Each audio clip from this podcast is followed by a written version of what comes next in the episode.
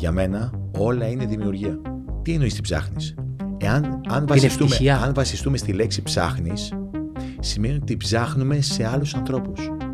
Μπορεί να τη ψάχνεις μέσα από, από την, από την από καθημερινότητά σου. σου. Από μέσα σου. Άρα τη δημιουργείς. Γιατί πρόσεξε, ο άνθρωπος για να πετύχει σήμερα, η μεγαλύτερη επιτυχία, παύλα ευτυχία του ανθρώπου, για μένα, είναι όταν μπορέσει να δημιουργήσει πάνω στο συναίσθημα του. Εάν α, δημιουργήσει, συγγνώμη, πάνω στο συναίσθημα το δικό σου, είναι μια ψεύτικη επιτυχία που δεν θα έρθει ποτέ η ευτυχία. Το ξέρεις. Εάν δημιουργήσω πάνω σε μένα, ακόμα και να αποτύχω, είμαι ευτυχισμένος γιατί προσπάθησα να δημιουργήσω αυτό που λέει η καρδούλα μου. Ε, άρα το σύστημα μας έχει αποτύχει. Ναι. Και να σου πω γιατί. Τι, γιατί βραβεύουν τους επιτυχημένους, αφού το κριτήριο που είναι η ευτυχία δεν είναι μέσα στην εξίσωση. Όμως, η λάμψη από τη βράβευση της επιτυχίας είναι πολύ πιο έντονη από αυτό που συζητάμε τώρα. Από αυτό που βλέπει ο κόσμος. Ναι. Δεν ρώτησαμε ποτέ αυτούς. Και πώς θα το μετρήσεις? Καταλάβες τώρα που πήγε η συζήτηση. Βεβαίως. Πώς θα μετρήσεις? Κάποτε. κάποτε... Α, ας βραβεύσουμε τους πιο πετυχημένους ευτυχισμένους. Οκ, okay, πώς το μετρώ αυτό? Με τη διάρκεια του χρόνου και πώς, α, και πώς ζουν. Δεν μπορώ να το κάνουν. Γιατί είναι, είναι ψεύτικα όλα. Δεν το βραβεύεις αυτό. Δεν το βραβεύεις. Άρα έχει αποτύχει.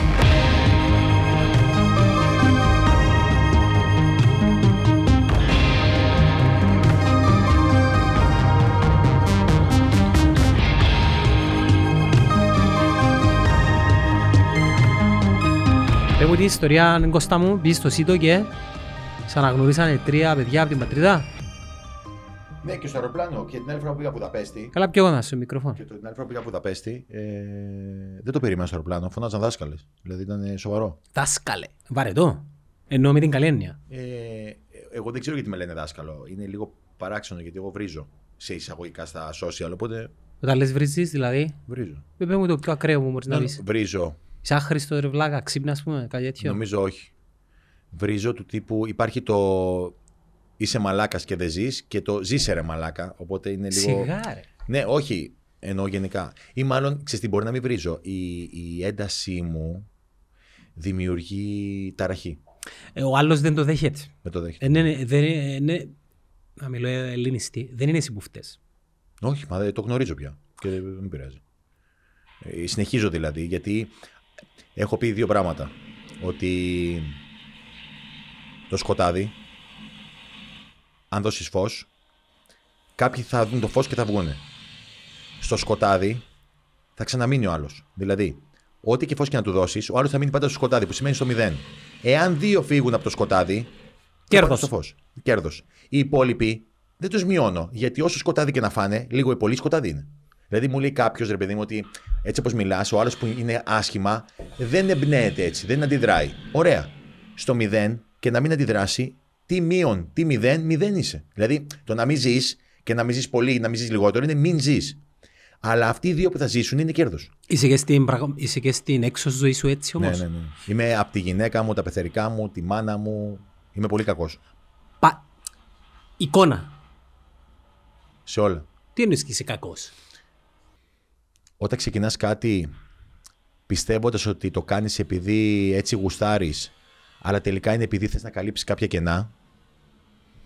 Ναι, με ενοχλούσε. Θέλεις να καλύψεις κενά, δηλαδή στην αρχή, ανασφαλίες. Νομίζω ότι, νομίζω ότι όλοι οι άνθρωποι προσπαθούμε να καλύψουμε κενά.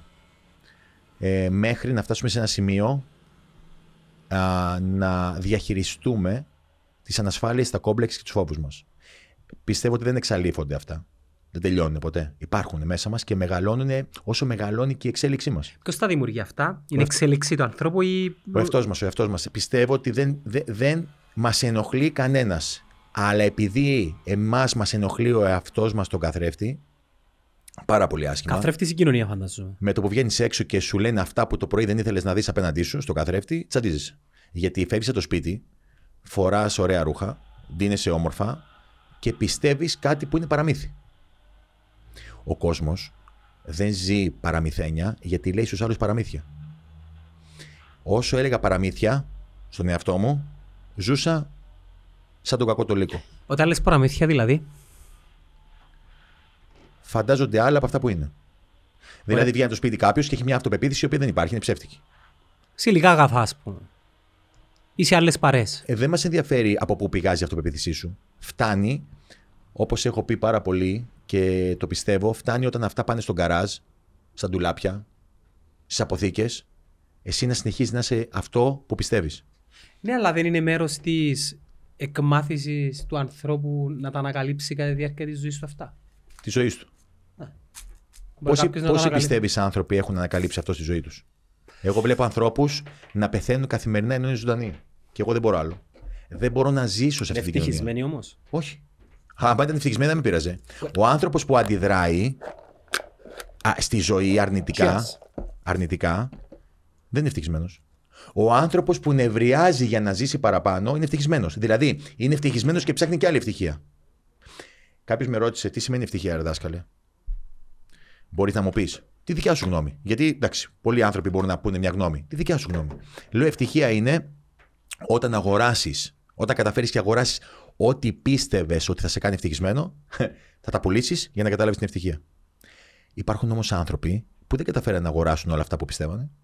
Μα γιατί η ευτυχία πρέπει να, να κρύβεται πίσω από αγορές? Μα μόλις το είπα.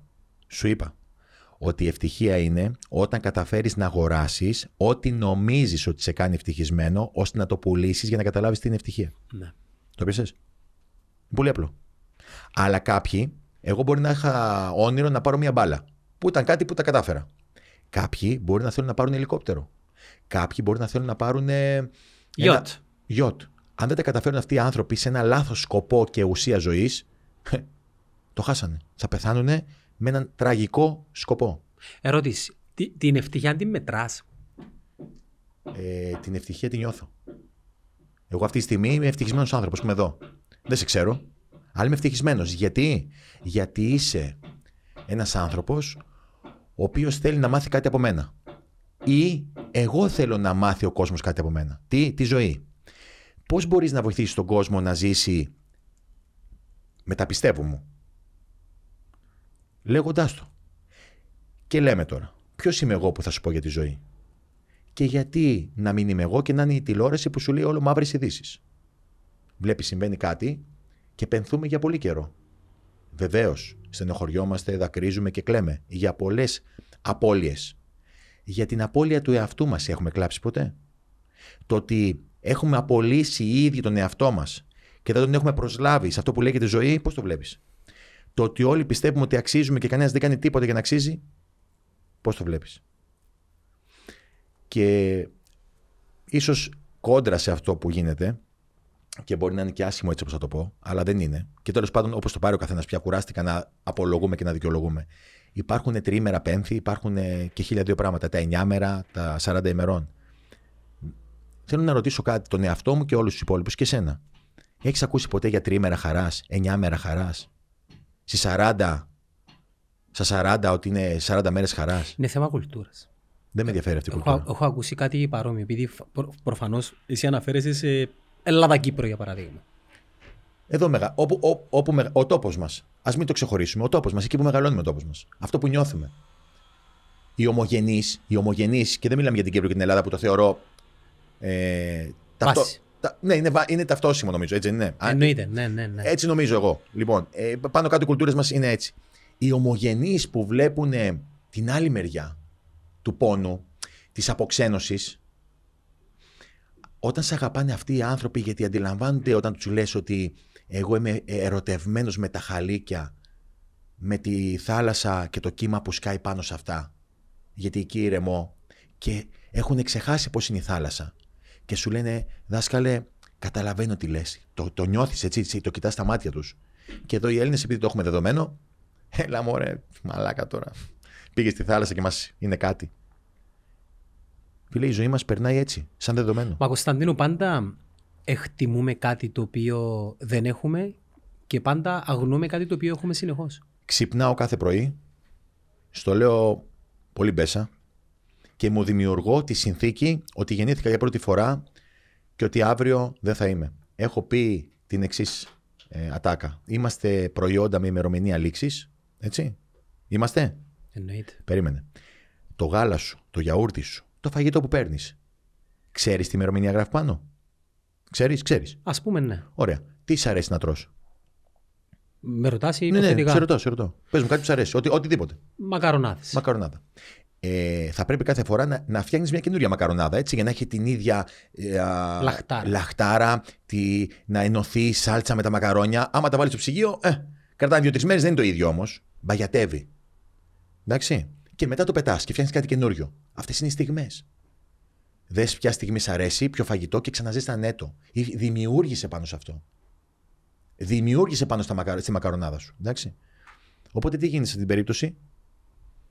Πρέπει κάθε μέρα να ζεις, γιατί εσύ το μακαρόνι ξέρεις πότε λύγει. Εσύ δεν ξέρεις. Είμαστε προϊόντα με ημερομηνία λήξεως χωρίς να γνωρίζουμε την ημερομηνία. Είδες τώρα τι έγινε. Δεν με ενδιαφέρει αν είναι χέρι Θεού, χέρι ανθρώπου. Οι άνθρωποι φεύγουν. Με τον έναν ή τον άλλο τρόπο. Όσο έχεις την υγεία σου, κάθε μέρα μαγείρευε το φοβερό φαγητό σου. Πόσο εύκολο είναι ένας άνθρωπος, Κωνσταντίνο, να μπει σε αυτή την πρακτική διαδικασία, να μάθει να εκτιμά? Επειδή φαντάζομαι, όχι φαντάζομαι, υποθέτω είναι μια προπόνηση. Δεν είναι κάτι το οποίο πολύ ωραίο, ναι. Το νιώθεις απλά και λες, «Okay, εκτιμώ τη στιγμή». Θεωρώ άποψη δική μου είναι ότι πρέπει να το εκπαιδεύσεις και να βάλεις τον εαυτό σου σε αυτήν την θέση. Η εκπαίδευση είναι ο πόνος. Εκεί που οι άλλοι πονάνε, εγώ χαίρομαι. Γιατί όταν πονάω, τον πόνο, ναι, ναι, ναι. Εγώ όταν πονάω, σκέφτομαι ότι κάτι καλό έρχεται. Γιατί όταν πονάω σημαίνει ότι έχω κάνει κάποιο λάθος. Έχω κάνει λάθος επιλογή. Οπότε ο πόνος μου είναι το, το ελαττήριο που θα με τινάξει να πάω στην κορυφή. Η διαδικασία να ανέβει ένας ορειβάτης στο βουνό έχει ένα πόνο. Το πώς παρομοιάζει κάποιος τον πόνο είναι οκ. Okay. Οι άνθρωποι είναι εύκολο να σου πούνε, «Α, ανέβηκε στο Everest, σιγά». Και τι κάνουν, πάνε και τρώνε ένα σάντουιτς στο αντίστοιχο. Στο Everest. Δεν έχουμε στην ε, οι άνθρωποι συνήθως ζηλεύουν τους ανθρώπους που καταφέραν να πάνε στην κορυφή, αλλά δεν γνωρίζουν πώς μπορούν να πάνε στην κορυφή και το θεωρούν πολύ απλό. Το φοβερό είναι ότι δεν προσπαθούν. Τους συχαίνομαι. Τους, τους συχαίνομαι. Δεν τους συμπονείς? Όχι. Συμπονώ έναν άνθρωπο ο οποίος έρθει μπροστά μου και μου πει, «Κωστή, πάλεψα αδερφέ και δεν τα κατάφερα». Λοιπόν, εγώ το λατρεύω αυτόν τον άνθρωπο. Γιατί έχει τα αρχίδια να μου πει ότι πάλεψε και δεν τα κατάφερε. Αυτό είναι πολύ αντρικό. Εγώ το λέω συνέχεια. Δεν με ενδιαφέρει και αγνοώ τον άνθρωπο που είναι στο μηδέν. Και είναι μια ωραία πάσα που δίνω στον εαυτό μου. Λοιπόν, πολλές φορές έχω γίνει κακός με μια συνθήκη του χοντρού, με τη λέξη χοντρός. Σε αυτή την κοινωνία που πια ξέρεις τώρα έχουμε το... Walk. Καλά, εντάξει, δεν το βλέπω καν. Ο άνθρωπος αν δεν δει κατάματα τι είναι, δεν αλλάζει ποτέ. Το χάιδεμα σε μένα δεν υπάρχει. Ούτε στον εαυτό μου. Και επειδή μαστιγώνω πολύ τον εαυτό μου, αυτό έλειπε να μην μαστιγώσω και τους υπόλοιπους. Λέει κάποιος, γιατί πρέπει να είμαστε όμορφοι όλοι? Γιατί πρέπει να είμαστε όμορφοι όλοι εξωτερικά και εσωτερικά? Γιατί? Ε... Και αναρωτιέται, γιατί δεν αγαπιέται ο άνθρωπος αυτός? Έχω απάντηση σοβαρή. Πιο μακριά από αυτό που νομίζουν. Εγώ είμαι ένας άνθρωπος δραστήριος. Εντάξει. Γουστάρω να ζω κάθε μέρα. Να πηγαίνω στη θάλασσα, στο βουνό. Να χοροπηδάω. Τρεις ώρες το πρωί σηκώνομαι και γράφω το επόμενο βιβλίο μου. Τέσσερις σηκώνομαι και γράφω ποίηματα. Μπορεί να μην βγουν ποτέ τα ποίηματα αυτά, γιατί μπορεί να μην ξέρω από ποίηματα, αλλά εγώ γράφω γιατί μου αρέσει. Δεν τρέπομαι γι' αυτό. Στις μία ξυπνάω την κοπέλα με τη φιλήσω και μου λέει, «Καλά, δε, κοιμηθούμε λίγο». Μα θέλω να σε φιλήσω. Τώρα, αύριο δεν ξέρω. Ρω, ρώτησε τι, πάρε τηλέφωνο τώρα. Οπότε ένας χοντρός άνθρωπος, μια χαρά άνθρωπος είναι. Κατάλαβες τι σου λέω. Ένας αδύναμος άνθρωπος, μια χαρά άνθρωπος είναι. Αλλά δεν μου ταιριάζει. Πώς εγώ θα κοιτάξω? Ε, η εμφάνισή μου απλώς τη βλέπει ο, ο άσχημος, επειδή υπάρχει άσχημος άνθρωπος, κατάλαβες τι εννοώ, ο μη δραστήριος, να το πούμε έτσι, και θεωρεί λάθος μου που δεν το κοιτάω. Μα εγώ δεν το βλέπω σαν χοντρό, το βλέπω σαν μη δραστήριο. Το βλέπω σαν έναν άνθρωπο ο οποίος δεν πρόκειται ποτέ να ξυπνήσει το πρωί, έξι ώρες το πρωί και να τρέχει. Γιατί να κάνω εγώ παρέα με έναν άνθρωπο που δεν τρέχει? Η ζωή του έχει άλλο μονοπάτι και καλά κάνει. Εγώ έχω δημιουργήσει το μονοπάτι που έχω πονέσει. Το έχω σκαλίσει το μονοπάτι μου. Το δικό μου μονοπάτι ήταν ένα βουνό τεράστιο που δεν είχε δρόμο. Απάτητο το δικό μου μονοπάτι. Όλοι πηγαίναν από το μονοπάτι. Γιατί εκεί βλέπανε. Και σου λέει, «Σιγά μη σκάψω». Εγώ έσκαψα, φίλε, αρκετά. Και έσκαψα, έσκαψα, έσκαψα και κατάφερα να βγάλω το δικό μου μονοπάτι στη θέα που έχω. Πρόσεξε. Και άλλοι έχουν πάει σε πιο μεγάλες θέες. Και άλλοι έχουν πιο πολλά λεφτά από μένα. Δεν με νοιάζει, ξέρεις γιατί. Γιατί είμαι ευτυχισμένος. Έχω καταφέρει το μονοπάτι μου να με οδηγεί στη δικιά μου ευτυχία, η οποία είναι οκ. Okay. Όταν λες αποβάλλεις εισαγωγικά το χοντρό από τη ζωή σου, φαντάζομαι, η διόρθωση με κάνω λάθος, το εννοείς παραβολικά. Το, χο, το χοντρό μυαλό. Ναι. Το μη δραστήριο το είπα για να μην παρεξηγηθώ. Να μην παρεξηγηθώ. Και ας παρεξηγηθώ, κουράζει. Σίγουρα οι φίλοι σου έχεις και χοντρούς φίλους. Ε, έχω χοντρούς φίλους οι οποίοι φεύγουν από το. Να διορθώσω. Ναι. Μη δραστηρίους. Μη δραστηρίους. Ωραία, το, το θέσουμε έτσι για να μην. Όχι να μην παρεξηγηθούμε. Νομίζω οι άνθρωποι καταλαβαίνουν, αλλά οκ. Okay, κάποιοι δεν θέλουν να καταλάβουν. Οι μη δραστηρίοι φίλοι μου φεύγουν από μόνοι τους. Δεν τους διώχνω εγώ. Δεν μπορούν να ακολουθήσουν το πρόγραμμα μας. Μα αφού εγώ του Σαββάτου το πρωί. Ούτε και εσύ το δικό σου. Μα ούτε η γυναίκα μου. Ούτε η γυναίκα μου. Η γυναίκα σου γυμνάζεται. Βεβαίως. Αλλά έξω το πρωί που σηκώμαι εγώ να πάω στη θάλασσα να κάνω προπόνηση, είναι λογικό το κορίτσι να μην θέλει να έρθει. Πόσο καιρό είσαστε μαζί, αν επιτρέπετε? Ε, εγώ είχα μια πολύ μεγάλη σχέση με μια γυναίκα πολύ τίμια. Α, ίσως είναι σημαντικό να το πω και το λέω γενικά, γιατί το παρελθόν α, δεν είναι κακό. Ακούω τους ανθρώπους να λένε πάρα πολύ ότι ξέρεις κάτι, η τάδε, η ρουφιάνα, η εκείνη. Όλοι οι προηγούμενοι άνθρωποι μας κάνανε ότι είμαστε σήμερα. Εγώ αυτή τη στιγμή μιλάω μαζί σου και μπορεί να χαίρομαι, εσύ να μην χαίρεσαι, οτιδήποτε. Εγώ χαίρομαι, οκ. Okay. Αύριο το πρωί, αν εμείς οι δύο δεν τα βρούμε σε κάτι, αυτή η στιγμή μου δεν ήταν νερή. Εγώ χάρηκα πάρα πολύ που ήρθα εδώ. Το πιασες. Ναι. Αύριο το πρωί, αν δεν ταιριάζουμε, δεν θα αλλάξει ότι ταιριάξαμε έστω για μία ώρα. Μας νοιάζει όμως. Ενώ η, η ζωή κυλ, κυλ, κυλάει με τόσο γρήγορους ρυθμούς που μπορείς να κάνεις τάσεις και να κάθεσαι να σκέφτεσαι. Μπράβο. Οπότε, έζησα τη στιγμή μου, δεν καταφέραμε να ζήσουμε άλλη στιγμή, θα συνεχίζω να ζω. Οι άνθρωποι περιμένουν από τους άλλους να ζήσουν. Το έκανα και εγώ για χρόνια. Και εκεί υπάρχει ο φόβος. Και η, η διαχείριση των ασφαλιών κόμπλεξ που είπαμε στην αρχή. Ναι, αλλά πρέπει να καταλήξεις την ερώτηση, επειδή προσπαθώ να καταλάβω που το παίρνεις τώρα. Λοιπόν, είχα μια γυναίκα με δύο παιδιά από άλλο γάμο. Και... προηγούμενο γάμο. Προηγούμενο γάμο. Το έζησα είτε από φόβο, είτε από κόμπλεξ. Για ό,τι θες δεν με ενδιαφέρει. Το έζησα. Το έζησα και το ευχαριστήθηκα. Με πόνο, με αγάπη, με οτιδήποτε. Όμως κάποια στιγμή, τι έγινε, δεν ταιριάζαν οι δρόμοι μας. Στα πόσα χρόνια? δεκαπέντε χρόνια. Αρκετά. Πολλά. Εκεί μπορώ να πω ότι όντως κάποια στιγμή εγώ δεν έσπασα την πόρτα του φόβου μου πιο νωρίς. Γιατί όταν, όταν αγαπάς κάποιους ανθρώπους και μένεις για χρόνια, δεν ξέρεις πια στο τέλος τι έχει μείνει.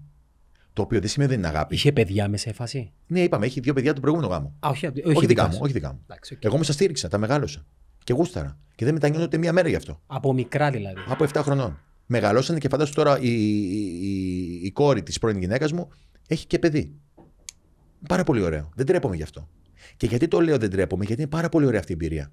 Με έκανε έναν πολύ καλύτερο άνθρωπο. Όμως είναι σημαντικό ότι εγώ δεν βρίζω την πρώην γυναίκα μου, γιατί δεν τη χώρισα επειδή ήταν κακή γυναίκα. Τη χώρισα γιατί δεν ταιριάζαμε. Η αγάπη, συνειδητοποίησα στις τριάντα οκτώ μου, ότι είναι να ταιριάζεις και δεν είναι από ανάγκη. Οι άνθρωποι σήμερα αγαπάνε από ανάγκη. Η ανάγκη τους κάνει να αγαπάνε. Δεν είναι αγάπη. Βοηθάμε λίγο, Κωνσταντίνο. Ό,τι θες. Επειδή προσπαθώ τώρα να το συνδυάσω και με, με τα δικά μου τα πιστεύω. Τι εννοείς να ταιριάζει? Λοιπόν. Δεν πρέπει να έχετε τα ίδια ενδιαφέροντα. Λοιπόν. Τις να... ίδιες συνήθειες. Να σε ρωτήσω κάτι. Με ποιον άνθρωπο θα. Αύριο το πρωί. Με ποιον άνθρωπο θα κάνεις παρέα?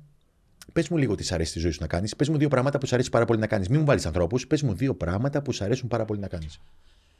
Προπόνηση. Ωραία. Δουλειά. Δουλειά. Ε, όταν λέω δουλειά, εντάξει, ναι, ναι. Για, για να καταλαβαίνει ο κόσμος, δεν το θεωρώ δουλειά. Εγώ. Ναι, ναι. Αυτό, δημιουργία περιεχομένου. Ας πάμε, ας πάμε στις πρώτες. Μην μη βάζουμε δεύτερες σκέψεις. Ναι. Εγώ λέω στους ανθρώπους, πείτε μου την πρώτη σκέψη. Μ' αρέσει πολύ η προπόνηση. Ωραία. Η προπόνηση σίγουρα σε κάνει να νιώθεις δυνατός. Όλοι οι άντρες θέλουν να νιώθουν δυνατοί. Είναι κάτι το υποσυνείδητο. Οι άντρες πρέπει να νιώθει δυνατός και να έχει κάποια λεφτά. Τα, τα λεφτά και τη δύναμη την καθορίζει το μυαλό σου. Εντάξει. Δεν την καθορίζει ο κόσμος, το μυαλό σου.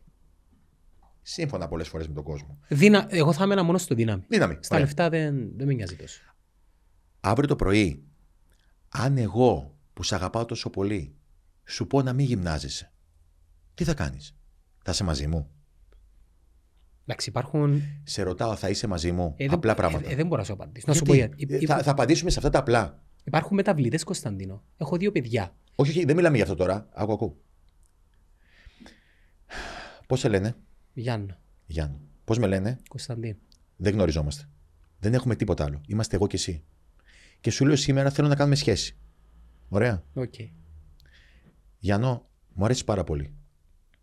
Και έχω σκεφτεί τη ζωή μου μαζί σου. Έχω πολλά όνειρα, αλλά ένα πράγμα που μου αρέσει πάρα πολύ να ξέρεις, Γιάννο, είναι ότι εγώ θέλω κάθε πρωί, όποτε βρίσκω την, το χρόνο, να πηγαίνω στη θάλασσα, να πετάω πετρούλες, να κάνω μπάνιο και να κάνω προπόνηση.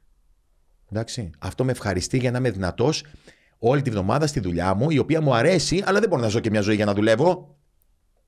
Και γυμνάζομαι για να είμαι δυνατός, αλλά δεν θα μείνω μόνο και στη γυμναστική. Ωραία. Πες μου λίγο τα δικά σου ενδιαφέροντα. Πες είναι το αντίθετο. Το αντίθετο. Μπράβο. Δεν γίνεται να μ' αγαπήσεις. Θα πονέσεις τη διάρκεια. Γιατί κάθε μέρα ο χρόνος που μου μένει από τη δουλειά μου είναι δύο ώρες. Και δύο ώρες οι δικές σου. Και αν αυτές τις δύο ώρες δεν το σπαταλίσουμε για να περάσουμε ωραίες στιγμές μαζί, και ας βλέπουμε Netflix, δεν με νοιάζει, είναι πρόβλημα. Άρα τελικά ο άνθρωπος αγαπάει. Ή συνηθίζει. Ή απλώς αγαπάει τον εαυτό του που κάποιος απλώς ταιριάζει μαζί του. Εγώ τη γυναίκα μου τώρα που γνώρισα, ενάμιση χρόνο και την παντρεύτηκα σε έξι μήνες, την αγάπησα παράφορα. Και αναρωτιέμαι, εχθές, εχθές, εχθές έκανα ερώτηση στον εαυτό μου. Την αγαπάω, ναι, ή αγαπάω επειδή ταιριάζει με αυτά που αγαπάει ο Κώστας να κάνει ο ίδιος. Και έτυχε και αυτή να κάνει τα ίδια και αυτή με αγαπάει τόσο πολύ, αλλά αγαπάει τον εαυτό της. Το φιλοσοφάς το ζω. Ναι, ναι. Έθες, δε, σε το... βαθμό τραγικό. Μπορείς στο τέλος να πεις. Ε... Χαλάρωσε, ρε φίλε, ας πούμε, φάση. Ενώ. Εντάξει, κάνω και εγώ κάτι περίεργες σκέψεις. Απερίεργες αυτές τις σκέψεις, λες. Εμπεριέργες επειδή ζηλεύω τους ανθρώπους οι οποίοι είναι λίγο πιο πλάτο. Ε... Δεν είναι. Δεν είναι. Το έχω σκεφτεί και εγώ. Δεν είναι, φίλε. Είναι ενοχλητικό κάποτε. Φίλε, δεν είναι. Δεν είναι, α... δεν είναι ήρεμοι αυτοί οι άνθρωποι. Αυτοί οι άνθρωποι, να ξέρεις, πάνε σπίτι τους και κλαίνε. Τους ξέρω. Τους ξέρω γιατί με αυτούς τους ανθρώπους. Λοιπόν, άκου. Πριν λίγο στο αεροδρόμιο ήταν μια κοπέλα και ένα αγόρι. Όχι μαζί, τους είδα πια, δεν ξέρω, αντιλαμβάνομαι πάρα πολύ τους ανθρώπους. Εγώ φοβόμουν πάρα πολύ μικρός. Πα, όταν λέμε, ακούω, και σήμερα φοβάμαι ακόμα. Αλλά φοβόμουν πάρα πολύ. Φοβόμουν, φοβόμουν, δεν έβγαινα από το σπίτι μου. Η μάνα μου με παρακολούθησε να πάρω το λεωφορείο να πάω μια βόλτα στους φίλους μου. Έπρεπε, ήμουν σπίτι και έφτιαχνα κουλουράκια συνέχεια με τη γιαγιά μου. Ε, φο, Φοβητσιάρης. Ε, τους είδα τρομαγμένους. Αλλά ήταν πάρα πολύ όμορφη κοπέλα και πάρα πολύ όμορφο το παιδί. Λοιπόν. Ε, πήγαμε να βγάλουμε το διαβατήριο να έρθουμε και ε, μας ακυρώσανε. Δεν δε βρισκόταν το διαβατήριο, δεν ξέρω τι, και έπρεπε να περάσουμε τον έλεγχο να δούμε αν είμαστε τίποτα. Ναι. Ε, Ταλιμπάν, ξέρω εγώ. Και ήταν και αυτοί από πίσω μου. Και τους είδαν χωμένους. Και επειδή τους είδαν χωμένους, λέω: παιδιά, τι γίνεται, πώς πάτε, είστε από την Κύπρο, εγώ από εδώ, ήρθα εδώ, ξέρω εγώ. Ναι, επικοινωνία γλώσσα για να σπάσει λίγο. Μπαμ, μπαμ, μπαμ, μπαμ, ναι. Αλλά τους είδα όταν. Και ξαφνικά η κοπέλα που το έπαιζε μοντέλο, και ήταν μοντέλο το κορίτσι, όντως είχε έρθει για, κάποιες, για, για, κάποια, για κάποιο μόντελινγκ εδώ πέρα στην παρουσίαση, και το παιδί πάλι. Για κάποια παρουσίαση, ε, οι οποίοι τελικά θα πάνε στον ίδιο, ε, πώς λέγεται, στην ίδια εταιρεία, δεν το ξέρανε, και είχαν έρθει πρώτη φορά μόνοι τους να ταξιδέψουν. Και ήταν τόσο αγχωμένοι και ήταν δίπλα-δίπλα και τους ένωσα. Και τα βρήκανε και θα πάνε τώρα μαζί εκεί πέρα. Και θα παντρευτούνε. Δεν με, και μπορεί, δεν ξέρεις. Βλέπεις πόσο οι άνθρωποι είναι μόνοι τους επειδή θέλουν να είναι μόνοι τους. Ή επειδή φοβούνται να μιλήσουνε. Έγινε κάτι πολύ ωραίο εκείνη την ώρα. Είδα ανθρώπους τρομαγμένους που σε δέκα δευτερόλεπτα ξαφνικά δεν ήταν τρομαγμένοι γιατί απλώς μιλήσαμε με τον συνάνθρωπο. Αυτοί είναι οι άνθρωποι. Έχουμε γυρίσει την πλάτη ο ένας τον άλλον, γι' αυτό δεν πάει τίποτα καλά. Θεωρείς ότι τίποτα δεν πάει καλά. Ναι, ναι, ναι. Γιατί το για να πάει καλά κάτι πρέπει να δημιουργηθεί μέσα από το συναίσθημα. Και οι άνθρωποι δεν δημιουργούν συναισθήματα. Δημιουργούν απλώς συνθήκες για να λένε ότι περνάνε καλά. Για την αγάπη μιλάς τώρα εσύ. Για όλα. Τι σημαίνει επιτυχία? Α, είχα μια πολύ όμορφη συζήτηση με παρέα πριν λίγο καιρό mm. και διαφωνούσα. Ε, η επιτυχία μου έλεγαν ευτυχία και εγώ τους έλεγα όχι, δεν είναι ευτυχία, επιτυχία. Τι είναι επιτυχία? Είναι άποψή μου και δεν είναι γεγονός. Μα απόψη λέμε εδώ πέρα, ναι. Δεν λέμε... Το να είσαι ευτυχισμένος είναι επιτυχία. Αλλά η επιτυχία δεν είναι ευτυχία. Επειδή την επιτυχία την μετράς. Και η ερώτηση που έκανα... στην παρέα ήταν, όταν βραβεύουμε τους πιο επιτυχημένους ανθρώπους, ποια είναι τα κριτήρια που βάζουμε? Mm. Και το άφησα εκεί. Επειδή αν πάρω εγώ να μετρήσω την επιτυχία με την ευτυχία, ναι. ε, πώς, πώς μετρώ την ευτυχία?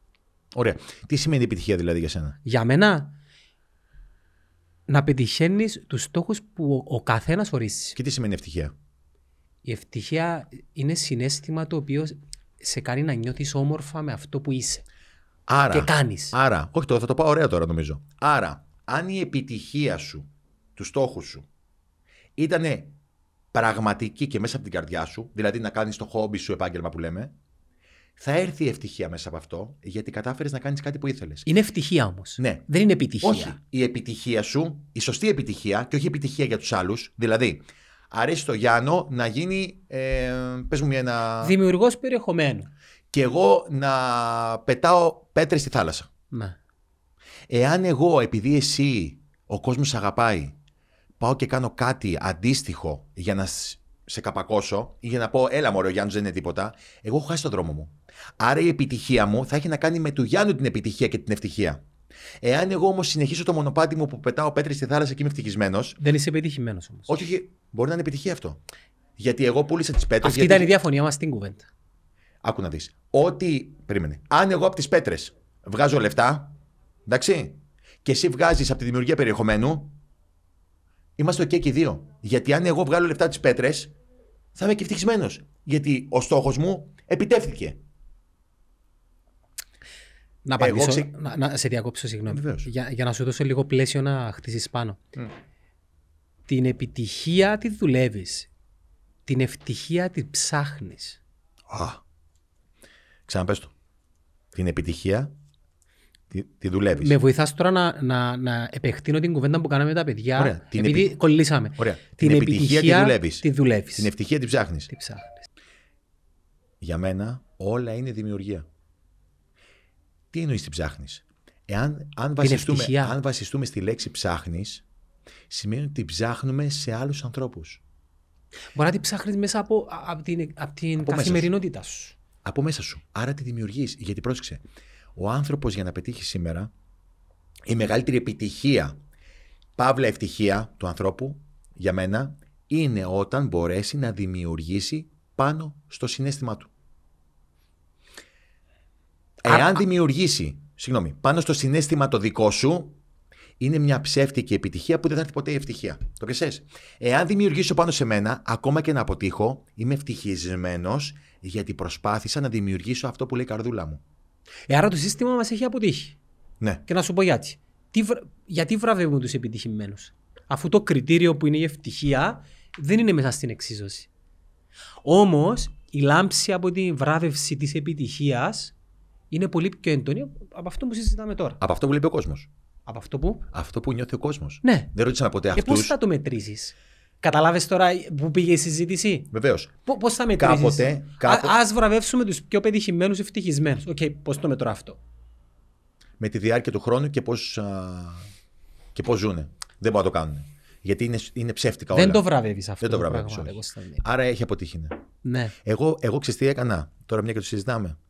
Παλιά ήθελα κάποιος να με βραβεύσει. Αλήθεια σου λέω. Το ψάχνα. Μέχρι που κατάλαβα και πόνεσα πολύ γι' αυτό και βράβευσα τον εαυτό μου. Και μπέσα στο λέω, στορκίζομαι, ότι είμαι αυτή τη στιγμή με προβλήματα όπως όλοι ο πιο ευτυχισμένος άνθρωπος στον κόσμο. Ξέρεις γιατί? Γιατί εγώ σαν μικρό παιδί, επειδή δεν πίστευα στον εαυτό μου, έλεγα ότι θα καταφέρω να κάνω δύο πράγματα. Από το μηδέν δύο, ό,τι σου λέω. Αν και νομίζω ότι ξεκίνησα από το μείον πεντακόσια εγώ. Γιατί έτσι ένιωθα. Το ότι είμαι στο δέκα, και δεν λέω δέκα με τόνο, από το μηδέν στο δύο στο δέκα, φίλε, ειλικρινά στο λέω, είμαι ευτυχισμένος. Και είχα μια συζήτηση ε, με κάποιον φίλο και μου λέει, δεν θα θέλεις αύριο το πρωί, μου λέει, να μπορείς να έχεις την οικονομική δυνατότητα να φεύγεις, να πηγαίνεις όπου θέλεις, Μαϊάμι, Αμερική, δεν ξέρω τι, τι είναι αυτό, και να μην σε νοιάζει πίσω. Ναι, σε μια ζωή που θα είχα πάρα πολλά λεφτά, μπορεί και να. Να ήμουν οκ. Okay. Όμως, τώρα άκου θα σου πω. Έχει... Πότε φταίει η καρδιά σου τελευταία φορά? Με τα παιδιά σου, με τη γυναίκα σου, δεν με πειράζει. Κατάλαβες τι εννοώ. Το έχεις νιώσει το φταίρουγισμα αυτό? Ναι. Εγώ είμαι, είμαι, είμαι καλά που πηγαίνω, που έχω βρει έναν άνθρωπο να ταιριάζω, που πηγαίνω στη θαλασσίτσα μου και στοιχίζει δέκα ευρώ βενζίνη, που παίρνω ένα καφέ take away και εμένα κάθε Σαββατοκύριακο που το κάνω αυτό, η καρδιά μου φταίρουγίζει. Ε, χτίζεις μικρές στιγμές.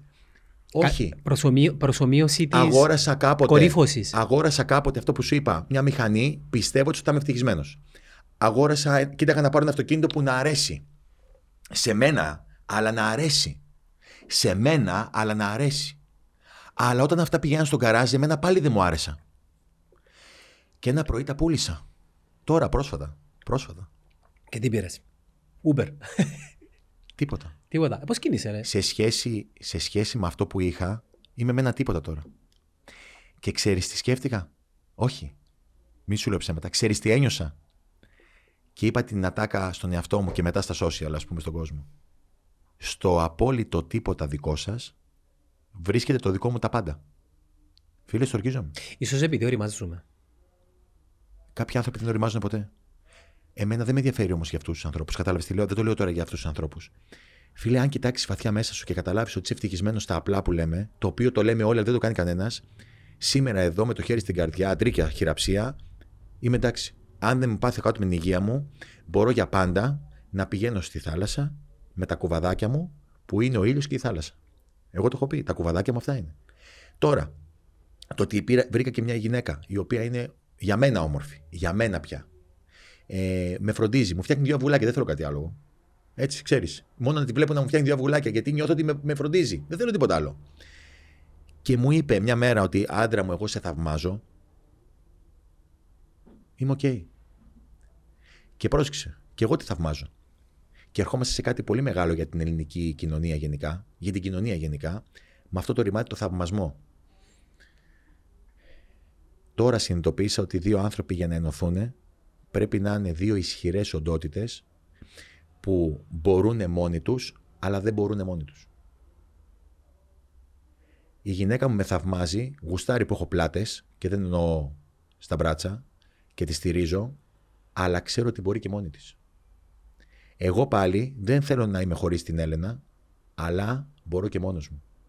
Αυτό δηλώνει ότι δεν είμαι μαζί της για κανέναν φόβο και καμία ανασφάλεια. Όταν, δεν, όταν ένας από τους δύο δεν πλήρει αυτό το κριτήριο, πιστεύεις ότι η σχέση... Τώρα το συνειδητοποίησα. Ναι, η σχέση δεν, μένει, δεν είναι αληθινή. Τι, τι, τι, τι το δημιουργεί αυτό, μή, μήπως το σύστημα, για παράδειγμα... Δεν υπάρχει σύστημα. Να σου πω. Βεβαίως. Το βάρος του να μεγαλώνει τα παιδιά στο σπίτι το, το κουβαλάει η γυναίκα. Το βάρος να οικονομικά να στηριχθεί επειδή δεν μπορεί λόγω χρόνου να το κάνει αυτή, το κουβαλάω εγώ. Και δεν είναι βάρος. Το λέω απλά για να καταλαβαίνει ο κόσμος, ο οποίος βιώνει κάποιες δυσκολίες. Και στις δύο περιπτώσεις δημιουργείται μια ανισορροπία μέσα στη σχέση. Που ο ένας νιώθει ότι κάνει περισσότερα από αυτά που θα ήθελε και οι δύο μαζί το ίδιο. Όμως και στην ορίση που σου είχα, βασικά στη, στη δήλωση που σου είχα πει, στην άποψη που σου είχα πει ότι φταίει η κοινωνία, είμαι έντονα υπέρ του ότι μερικές φορές είναι πέραν και από τις δυνάμεις μας. Επειδή το βιβλίο σου, το, το είχα δει, το αφού μπορώ εγώ, μπορείς και εσύ, περιτύλιγμα το πιστεύω εγώ, πολύ. Ωστόσο, θεωρώ ότι το mindset είναι ακόμη ένα, μια δεξιότητα την οποία φέρνουμε. Και κάποιοι άνθρωποι δεν μπορούν. Εγώ πιστεύω ότι όλοι μπορούν. Απλώς είναι δύσκολο να πατήσεις πόδι στον εαυτό σου. Είπες κάτι πολύ ωραίο πριν. Για μένα η ελληνική οικογένεια είναι το πρόβλημα της κοινωνίας μας. Μάλιστα φτιάχνω ένα... Φτιάχνω, δεν ξέρω αν θα βγει. Ένα πολύ πρωτοποριακό αυτή τη στιγμή παραμύθι βιβλίο μικρό για τους προέφηβους, πώς ένιωσα εγώ τότε. Αναφέρεσαι μόνο σε, σε άντρες και αγοριά. Όχι. Όχι. Αλλά θεωρώ ότι είμαστε το, η αιτία του προβλήματος και για τις γυναίκες. Άκου μια θεωρία. Γιατί το λες αυτό. Γιατί. Ε, μια μάνα του να είναι μάνα είναι πολύ μεγάλο γεγονός. Δεν την αποδυναμώνει για να πούμε σε ένα σπίτι, όπως είπες πριν, ότι ο ένας κάνει περισσότερα και ο άλλος κάνει λιγότερα. Ο καθένας κάνει περισσότερα σύμφωνα με αυτά που μπορεί να κάνει. Δηλαδή, ο άντρας μπορεί να κάνει αυτό και το κάνει, πρέπει να το κάνει όσο καλύτερα γίνεται, ασχέτως το αποτέλεσμα, να βλέπει η γυναίκα ότι ο άντρας προσπαθεί. Έτσι. Και η γυναίκα όμως να σέβεται. Να σου το πω πολύ απλά. Γνωρίζω τη γυναίκα μου, που παντρεύτηκα. Από την πρώτη μέρα της είπα όλα την, όλη την αλήθεια. Ακόμα και το μεγαλύτερο ελάττωμα και το μεγαλύτερο φόβο μου. Γιατί δεν ξέρω αν θα μπορεί να ζήσει με αυτόν. Της είπα όμως και τα περισσότερα προτερήματα που έχω. Μάλλον, sorry, δεν της τα είπα, της τα έδειξα. Οπότε τι γίνεται. Της είπα την αλήθεια από την αρχή, γιατί κοροϊδεύω τους ανθρώπους που κοροϊδεύουν τον εαυτό τους και τα πρώτα ραντεβού λένε άλλα ντάλλον. Εντάξει. Παρομοιάζουν τον εαυτό τους σαν τον Λοΐζου, σαν τον Γιάννο, σαν αυτούς που θαυμάζουν ή οτιδήποτε. Τι γίνεται μετά, η αλήθεια βγαίνει. Έχει τύχει, θυμάμαι στο παρελθόν, να στέλνω μηνύματα αντί για τους φίλους μου σε κοπέλες και όταν βγαίνουμε μαζί στην παρέα να μου λένε οι κοπέλες, Κωστή μου, σταμάτα να λες στους φίλους σου τι να στέλνουν, γιατί δεν έχουν καμία σχέση αυτά που στέλνουν και με αυτά που λένε στην πραγματικότητα. Γιατί τους έλεγα, σας λέω δύο πράγματα, αλλά πείτε τα πώς θέλετε. Με τον δικό σας τρόπο. Κανένας δεν το κάνει με τον δικό του τρόπο, γιατί δεν πιστεύει στον εαυτό του. Όταν λες την αλήθεια σου, δεν έχεις να φοβηθείς τίποτα. Μόνο να κερδίσεις. Κάτι που θα χαθεί, θα χανόταν ούτως ή άλλως. Έτσι δεν είναι? Ναι. Κάτι όμως που, που δεν θα χανότανε, αν το ξεκινήσεις με ψέμα, πάλι θα χαθεί. Οπότε οι πιθανότητες να κερδίσεις με ψέμα μηδενίζουν και τις ελπίδες ότι θα είναι αυτός ο ξεχωριστός άνθρωπος. Ο οποίος ξεχωριστός, ξαναλέω, δεν είναι ξεχωριστός. Απλώς τυχαίνει να ταιριάζει με τη δική σου ζωή και τον λες ξεχωριστό. Επειδή για κάποιον άλλο, κάποιος άλλος είναι ξεχωριστός. Μπράβο. Ναι. Γιατί έχουμε πρόβλημα σαν άντρες?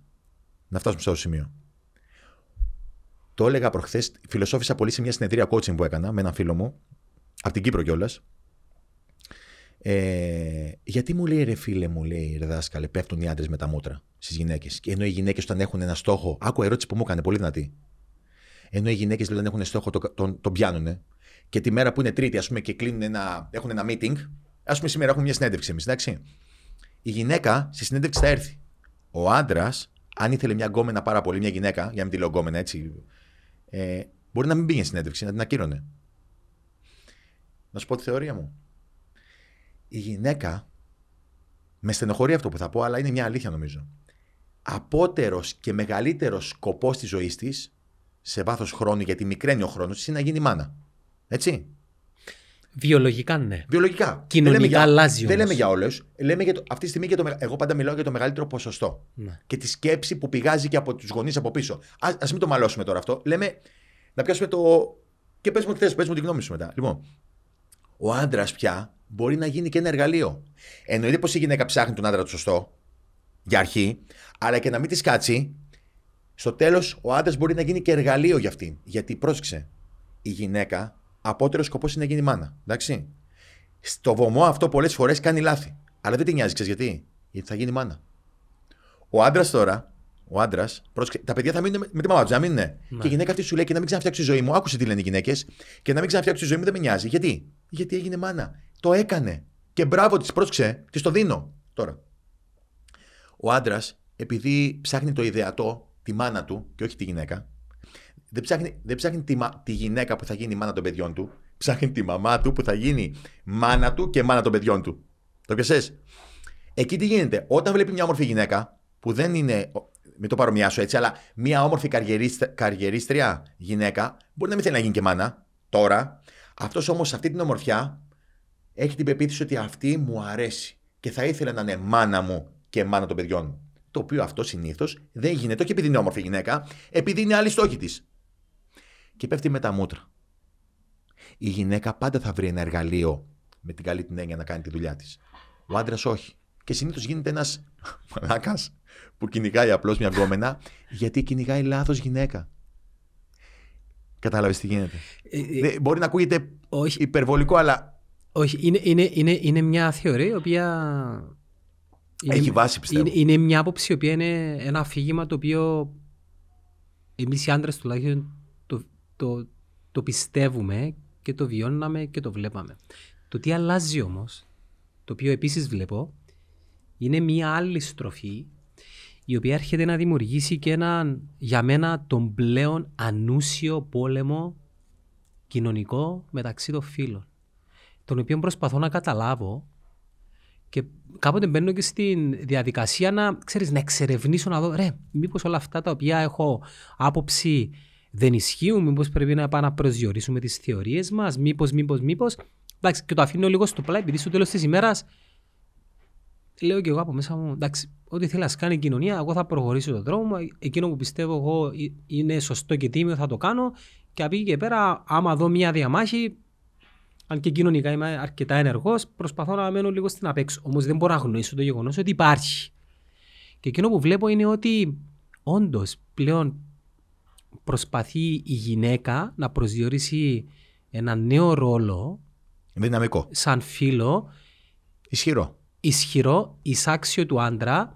Ωστόσο, εκείνο που θα, θα καταλήξω σαν συμπέρασμα είναι ότι αυτό θα αλλάξει και λίγο το πώς είναι χτισμένες οι κοινωνίες και οι θεσμοί της οικογένειας και του καθεξής.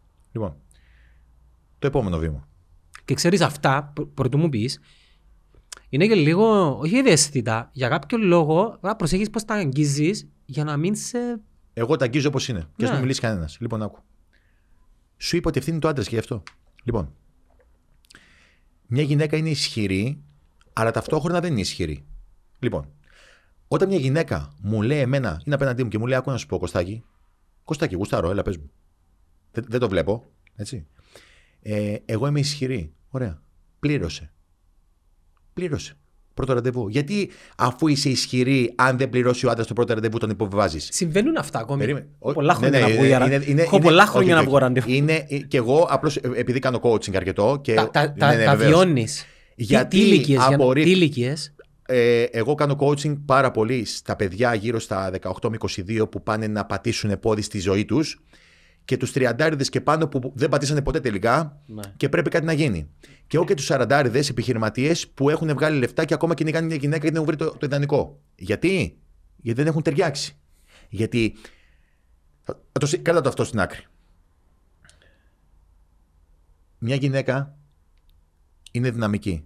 Το φωνάζει. Μιλάμε για φεμινισμό και όλες τις μαλακίες. Βεβαίως, μαζί σου είμαι. Ωραία.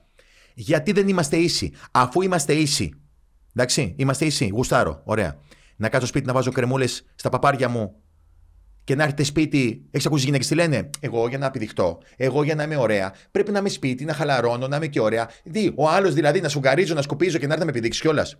Το λέω λίγο χοντρά, αλλά υπάρχουν κι αυτά. Ωραία. Γιατί να μην χαϊδέψω εγώ τα παπαράκια μου το βράδυ και να περιμένω τη γυναίκα μου που θα έρθει από τη δουλειά και να της πω: Έχω και πονοκέφαλο. Γιατί αφού είμαστε ίδιοι. Γιατί ενώ παλεύει η γυναίκα να φωνάζει ότι εγώ θέλω έναν άντρα, έτσι λένε οι γυναίκες, θέλω έναν άντρα, ρε, έναν άντρα, δεν θέλω ένα παιδάκι, ταυτόχρονα στον άντρα, στον άντρα που του λέει θέλω να είσαι άντρας, του λέει χαλάρωσε μεγάλε, χαλάρωσε, είμαι, εγώ είμαι ίδια μαζί σου. Εγώ δε... Να είμαστε ίδιοι. Να κάτσω και στα τέσσερα, να είμαστε ίδιοι. Όχι, δεν θεωρώ ότι είμαστε ίδιοι. Είμαστε δυνατοί, ο καθένας στο ρόλο του. Το πιασες. Η γυναίκα μου εμένα είναι πάρα πολύ δυνατή, αλλά γουστάρει όταν της λέω ότι κάνω κουμάντο. Γουστάρει, φίλε, ξέρεις γιατί. Γιατί δεν της κάνω κουμάντο. Γουστάρει να έχει έναν άντρα που πατάει πόδι στη ζωή μας, ρε. Έναν κυβερνήτη. Γι' αυτό έχω πει ότι εγώ θα είμαι οδηγός της ΗΠΑ της γυναίκας μου. Εσύ θα είσαι συνοδηγός. Ο συνοδηγός ξέρεις τι κάνει ο συνοδηγός σε έναν αγώνα ράλι, ξέρεις. Κατευθύνει. Κατευθύνει. Αν δεν υπάρχει σωστός συνοδηγός, το καράβι βγαίνει έξω, το αυτοκίνητο πέφτει έξω. Οπότε έχουν μπερδευτεί λίγο. Ο συνοδηγός είναι γαμάτος. Απλώς εγώ γουστάρω να έχω το λευγέ. Γουστα... Άμα με το πιάσεις, σε τσάκισα. Έξω. Εγώ είμαι οδηγός γιατί γουστάρω, αδερφέ. Και το είπα στη γυναίκα μου. Και ξέρεις τι μου είπε? Πάμε, προχώρα. Θέλω να με ταξιδέψεις. Κατάλαβες πόσο μαγκιά είναι αυτό? Μπορεί να είναι και πολύ έξυπνη η γυναίκα μου, να σου το πω και έτσι. Μπορεί να είναι και πολύ έξυπνη. Εγώ της το δίνω. Εγώ ξέρει ποιος είμαι. Δεν τη μειώνω για αυτό που είναι. Πρόσεξε. Είδες ποια είναι. Εγώ δεν τη μειώνω. Την έχω ισχυρή και ξέρεις τι λέω? Ότι αν πεθάνω και έχω κάνει ένα παιδί μαζί της, να σου πω πόσο τη νιώθω σαν άντρας. Ότι η γυναίκα μου θα μπορεί να τα βγάλει πέρα. Αυτό θέλω εγώ από τη γυναίκα μου. Χωρίς εσένα. Χωρίς εμένα, ναι. Το πιασες. Και αν πάθει κάτι η γυναίκα μου, να μπορεί ο άντρας να έχει το παιδί μεθαύριο. Εγώ έτσι θα διαλέγω τους ανθρώπους. Μου λέει μια κοπέλα προχθές. Αστείο τελείως, έτσι. Αυτό που θα σου... Όχι, δεν είναι αστείο αυτό που θα σου πω. Είναι αστείο αυτό που μου είπε. Μου λέει, ε, αν κάνεις παιδί να γίνω νονά. Και βάλε τα γέλια. Και μου λέει, τι? Λέω, εσύ να γίνεις νονά στο παιδί μου? Αγάπη μου, είσαι σαράντα έξι χρονών, της λέω. Τι έχεις καταφέρει στη ζωή σου? Τώρα το συζητήσαμε πριν λίγο. Σου έκανα coaching ενώ χωρίς coaching. Χωρίς να, με, να, με, να είναι coaching. Επειδή είμαστε μαζί φίλοι. Τίποτα. Κλαις και είσαι ένα μηδενικό. Εσύ το λες. Και θα σε κάνω εγώ νονά του παιδιού μου. Που δύο λεπτά που θα αφήσω το παιδί μου θα του πεις ποια πληροφορία. Ποια εμπειρία της ζωής σου. Ότι δεν κατάφερες τίποτα. Και ότι φταίει ο πατέρας σου και η μάνα σου. Η κλασική ελληνική οικογένεια. Όχι, αγάπη μου. Όχι απλώς δεν θα γίνεις νονά. Αν θα κάνω παιδί, δεν θα έχεις χρόνο με το παιδί μου ούτε ένα λεπτό. Γιατί μπορεί να το επηρεάσει αρνητικά. Το πιασες.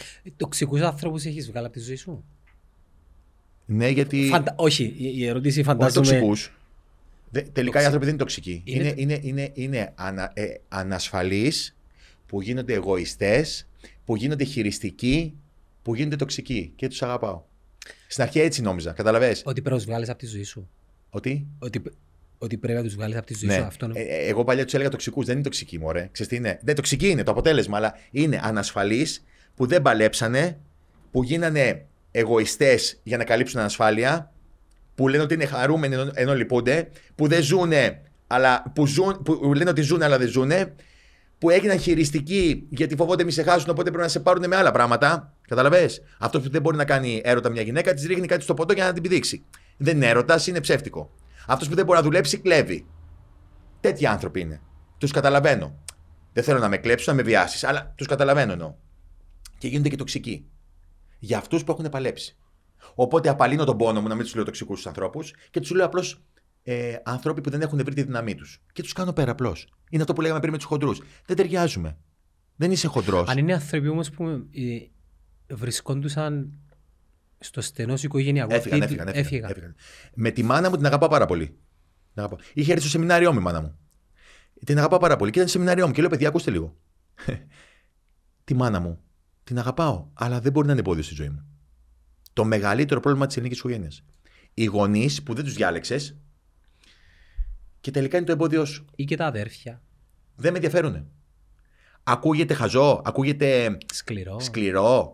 Και για πες μου, εσύ που σε ενδιαφέρουνε και έμεινες μια ζωή στο σπίτι σου για να φροντίζεις ποιους. Δηλαδή, άκου, ο πατέρας μου έχει μια επιχείρηση. Και η ζωή του όλη ήταν την επιχείρηση να την αναλάβω εγώ, γιατί θεωρεί ότι είμαι έξυπνος, θεωρεί ότι είμαι πολύ καλός επιχειρηματίας, πολιτής. Βασικά επιχειρηματίας δεν είμαι καλός. Είμαι πολύ καλός επικοινωνιολόγος. επικοινωνιολόγος, γιατί μου αρέσει η αλήθεια μου, έτσι. Οπότε και όταν πήγαινα και πούλαγα κάτι, έλεγα: Παιδιά, να σας πω. Συνήθως μιλάγα για άλλα πράγματα παρά για αυτά που πούλαγα. Και στο τέλος απλώς μου λέγανε: Δεν θα μας δώσεις τίποτα. Εντάξει. Όμως εγώ πάλεψα για τον όνειρό μου και έφυγα. Τι επιχείρηση? Έχουμε κοπτικά εργαλεία, εισαγωγές-εξαγωγές. Okay. Ε, επισκευές, ε, κοπές μετάλλων, ε, υψηλών βαφών και τα σχετικά. Ε, και έφυγα. Έφυγα γιατί δεν μπορούσα με τον μπαμπά μου. Γιατί είχαμε άλλη, άλλο τρόπο διαχείρισης σκέψης. Ο πατέρας μου δεν μπορεί να το συγχωρέσει, εγώ όμως τον αγαπάω γι' αυτό. Αυτός όμως δεν αγαπάει εμένα για αυτό που έκανα. Άρα ποιος είναι εγωιστής, του λέω. Εσύ, δηλαδή με λέει εγωιστή, έτσι. Και ποιος είναι εγωιστής, λέω. Ο μπαμπάς που έφτιαξε κάτι για το παιδί του, εγωιστή, εγωιστή, δικό του είναι αυτό. Αλλά το παιδί του δεν δέχτηκε και έχει πετύχει παραπάνω από αυτόν στη δουλειά του. Και είμαι εγώ εγωιστής που δεν ακολουθώ την επιχείρηση, αλλά και ο πατέρας μου που θέλει να είμαι στην επιχείρηση. Εντάξει, είναι η πιο δυνατή φιγούρα του πατέρα στην κοινωνία. Και έχει εγώ δεν θα το... γίνω πατέρας μεθαύριο. Γιατί να μην είναι η δικιά μου φιγούρα. Ε, ε, ε, θα θα γίνεις ο πατέρας του παιδιού σου, αλλά πάντα θα παραμείνεις το παιδί του πατέρας σου. Εγώ νιώθω πατέρας του πατέρα μου και πατέρας του παιδιού μου. Γιατί τον πατέρα μου τον αγαπάω πάρα πολύ. Πριν κατά μήνα δύο μου είπε ε, σε θαυμάζω ή μάλλον χαίρομαι που πέτυχες. Εντάξει, θέλουν τον χρόνο του μέχρι... Κωνσταντίνο. Ξέρεις τι όμως, ο χρόνος αυτός όμως. Βασικά, εγώ τον πατέρα μου θα πω ότι τον ευχαριστώ. Παλιά το μισούσα. Ε, δεν... Ελπίζω τώρα που μ' ακούνε, όσοι μ' ακούνε οι άνθρωποι, να καταλάβουν ότι. Πίσω από τις λέξεις, τι θέλεις να πεις. Ναι, ναι, γιατί με, μέσα από όλο αυτό θα καταλάβουν ποιος είμαι, πιστεύω. Τον πατέρα μου το μισούσα γιατί χώρισε τη μάνα μου. Κάποιοι θα σε πάρουν εντελώς out of context, να ξέρεις αυτό. Εντάξει. Στην Κύπρο, να σε διακόψω, είμαστε λίγο πιο ευαίσθητοι με κάποια πράγματα που μπορείτε να λέ, λέτε εσείς στην Ελλάδα. Εμείς εδώ τα μιλάμε. Ναι, και στην Ελλάδα, αλλά εγώ δεν, δεν κολώνω, ξέρεις γιατί. Γιατί όσο κόλωνα ήμουν δυστυχισμένος. Δέχεσαι και hate. Πάρα πολύ. Από ποια μερίδα κόσμου? Δεν ξέρω, δεν με ενδιαφέρει. Hate. Από ανθρώπους που δεν τα έχουν καταφέρει. Και, και τι, τι, τι σου γράφουν, για παράδειγμα? Ο, ξέρω εγώ, οτιδήποτε.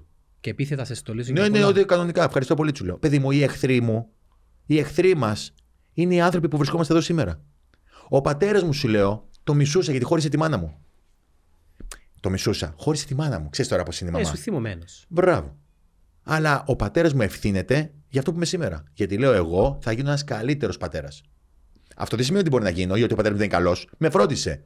Με φρόντισε μέχρι τα δεκαοκτώ μου και τον ευχαριστώ. Είπα και στη μάνα μου: Σε ευχαριστώ που με φρόντισες, αλλά τώρα θα πετάξω. Έχω μια άλλη φιλοσοφία για αυτό που λες, την οποία πρόσφατα την έχω συντάξει.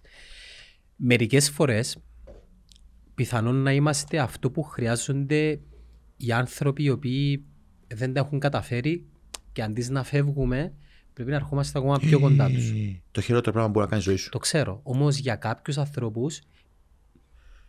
Στάκα, στάκα, στάκα. στάκα. Εσύ, εσύ δεν βλέπεις κάποιον άνθρωπο τον οποίο. Πώς το λένε στο look upon us στα ελληνικά. Στάκα. Μου έδωσε πάση σοβαρή τώρα. Για ποιο λόγο εγώ πέτυχα. Πέτυχα. Για ποιο λόγο πάλεψα στη ζωή μου. Εσύ θα μου πεις. Ξεκίνησα με όλο το μηδέν. Η... Έλα, ξεκάθαρα τώρα. Η, η πλήστη. Γέννηση, γέννηση. Α, ναι. Γέννηση μηδέν. Ναι, οκ. Okay. Ωραία. Υπάρχει το born to be alive και το born to be Λοιπόν, ξεκινήσαμε από το μηδέν όλοι. Mm-hmm. Ε? Mm-hmm. Πιστεύεις ότι ένας άνθρωπος ο οποίος σου δόθηκαν λεφτά χωρίς να γνωρίζει πώς γίνεται το μεροκάματο ότι τα κατάφερε? Δύσκολο. Δύσκολο. Ναι. Δεν ψάχνουμε αυτές τις πιθανότητες που μιλάει ο πολύς λαός. Α, τα είχε από τον πατέρα του. Έχει κάποιους που τα είχαν. Όταν ξεκινάμε όλοι το μηδέν, ξέρεις πώς ο άνθρωπος πετυχαίνει. Πετυχαίνει ενώ εξελίσσεται. Όταν ο πατέρας μου κάποτε μου είπε κόψε το λαιμό σου. Οι πιο πολλοί ξέρεις τι κάνουν όταν λέει ο πατέρας κόψε το λαιμό σου. Ο πατέρας μου μου είπε κόψε το λαιμό σου. Φτάνουν ογδόντα χρονών. Ο πατέρας μου είπε κόψε το λαιμό σου. Η μαμά μου με χτύπησε στον κόλο. Εμένα, όταν με χτύπησε η μαμά μου στον κόλο, είπα ότι κάποιος λόγος θα υπάρχει. Όταν μου είπε ο πατέρας μου κόψε το λαιμό σου, είπα θα τον κόψω και θα δεις πόσο καλός θα είμαι. Εγώ τώρα τον ευχαριστώ τον πατέρα μου που μου είπε έτσι. Μπορεί να μην ήταν τελικά τόσο κακός, αλλά να ήξερε να με κάνει να αντιδράσω. Όταν έρχονται μαθητές μου, ξέρεις τι λέω. Ε, την αλήθεια. Ξέρεις γιατί? Τι σου είπα πριν. Όταν κάποιος είναι στο σκοτάδι, όσο σκοτάδι και να του δώσεις, όση αλήθεια και να του δώσεις, όσο φως, εάν θέλει να μείνει στο σκοτάδι, σκο, σκοτάδι θα μείνει. Τι μείον δέκα, τι μείον είκοσι, climb mine. Αλλά αυτός που θα βγει στο φως είναι αυτός που αντιδράει. Οι περισσότεροι άνθρωποι φωνάζουν ότι τα αφεντικά είναι άσχημα. Είναι κακά. Αυτή είναι πουτάνα, αυτός είναι μαλάκας. Ωραία.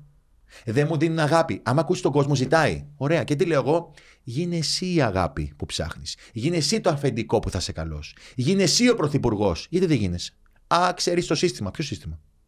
Ποιο σύστημα? Όταν δεν μπορείς να κυβερνήσεις το σπίτι σου, όταν τρως παντόφλα όλη μέρα, όταν δεν μπορείς να διαλέξεις τους ομόγυρους σου, εδώ το γύρω-γύρω, τον κύκ, το κύκλο σου, ρε, να περνάς καλά κάθε μέρα. Έχεις απέτηση από κάποιους άλλους να κυβερνήσουν ή να σου φερθούν ωραία? Αλλά και είμαστε, είμαστε τίποτα. Είμαστε... Είναι αυτό που λένε συχνά, γίνε εσύ η αλλαγή που θέλεις να ωραία. Δεις. Και έγινα εγώ η αλλαγή που θέλω να δω. Μπες σας το λέω, έγινα. Θα βοηθήσω εγώ έναν άνθρωπο ο οποίος θα με πάει πάλι πίσω? Δεν... Εγώ έχω άλλες δύο αδερφές. Τα καταφέρανε μέχρι εκεί που μπορούνε. Το δέχομαι. Ξέρεις, δεν δέχομαι. Όταν με παίρνουν και μου λένε, μπορεί να με βοηθήσεις. What? Πεινάς, πρόσεξε, για να μην φανώ ο μαλάκας. Αν πεινάσει η οικογένειά μου, πρώτος θα είμαι. Υγεία, πρώτος θα είμαι. Να σε βοηθήσω για να μου πας βόλτα, όχι. Κοίτα, υπάρχει ε, κάτι το οποίο ισχύει. Ε, το δείξε μου τους φίλους σου να σου πω ποιος είσαι. Έχει και μια ευρύτερη εννοία του όταν δω εγώ με, με, με ποιο κόσμο συναναστρέφεσαι και ποιος είναι ο περίγυρος σου, λίγο πολύ καταλάβω και πού τοποθετείς εσύ. Είναι πολύ εύκολο και όσο μεγαλώνουμε επιχειρηματικά ή στην ναι. καριέρα μας, είναι πολύ εύκολο να το δια, διαπιστώσεις. Λένε ότι το εισόδημά σου είναι ο μέσος όρος του εισοδήματος των πέντε ανθρώπων που είναι γύρω σου και έχει απόλυτη λογική. Και όσοι ασχολούνται με τις επιχειρήσεις ή έχουν κάποιο στόχο της καριέρας, αντιλαμβάνω, αντιλαμβάνω, αντιλαμβάνονται τι λέμε. Ναι. Επανέρχομαι πίσω σε αυτό που είχα πει πριν. Μερικές φορές νιώθω ότι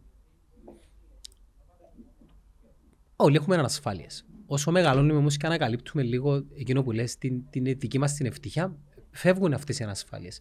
Και το βλέπεις στον τρόπο που ντύνεσαι πλέον δεν σε νοιάζει, στο τι αυτοκίνητο οδηγάς δεν σε νοιάζει, στο τι λες δημόσια δεν σε νοιάζει. Ξέρεις, είσαι ο εαυτός σου.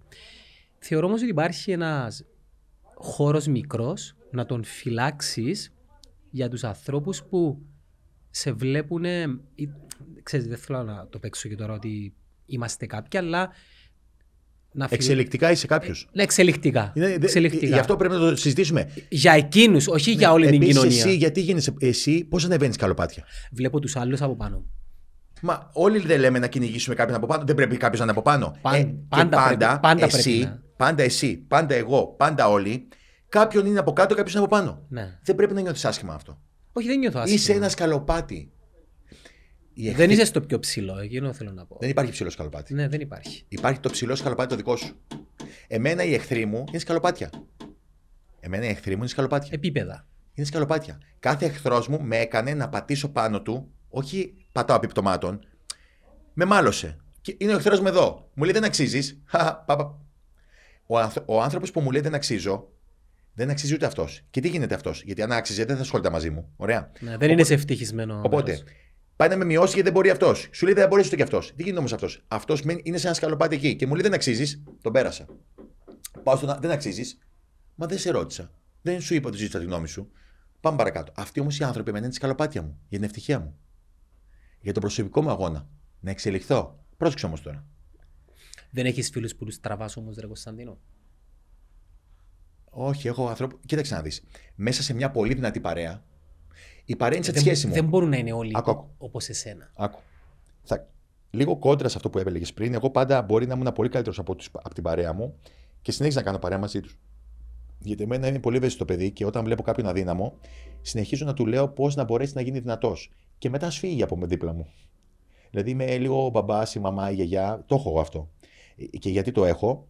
Ε, γιατί από μικρό παιδί, επειδή ήμουν αδύναμο και δεν με βοήθησε κανένας και ζήταγα βοήθεια. Δηλαδή πήγαινα σε κάποιον στη γυμναστική και έλεγα: ρε, εσύ, πες μου πώς γίνεται αυτό. Και μου λέγανε: όχι, σου λέω. Ξέρεις, αυτό που έχει η Ελλάδα, εμείς το ξέρουμε, μην το πεις σε κανέναν, ναι, για να μην το μάθουν κι άλλοι και γίνουν καλοί. Καλύτεροι. Ναι, ναι, καλύτεροι.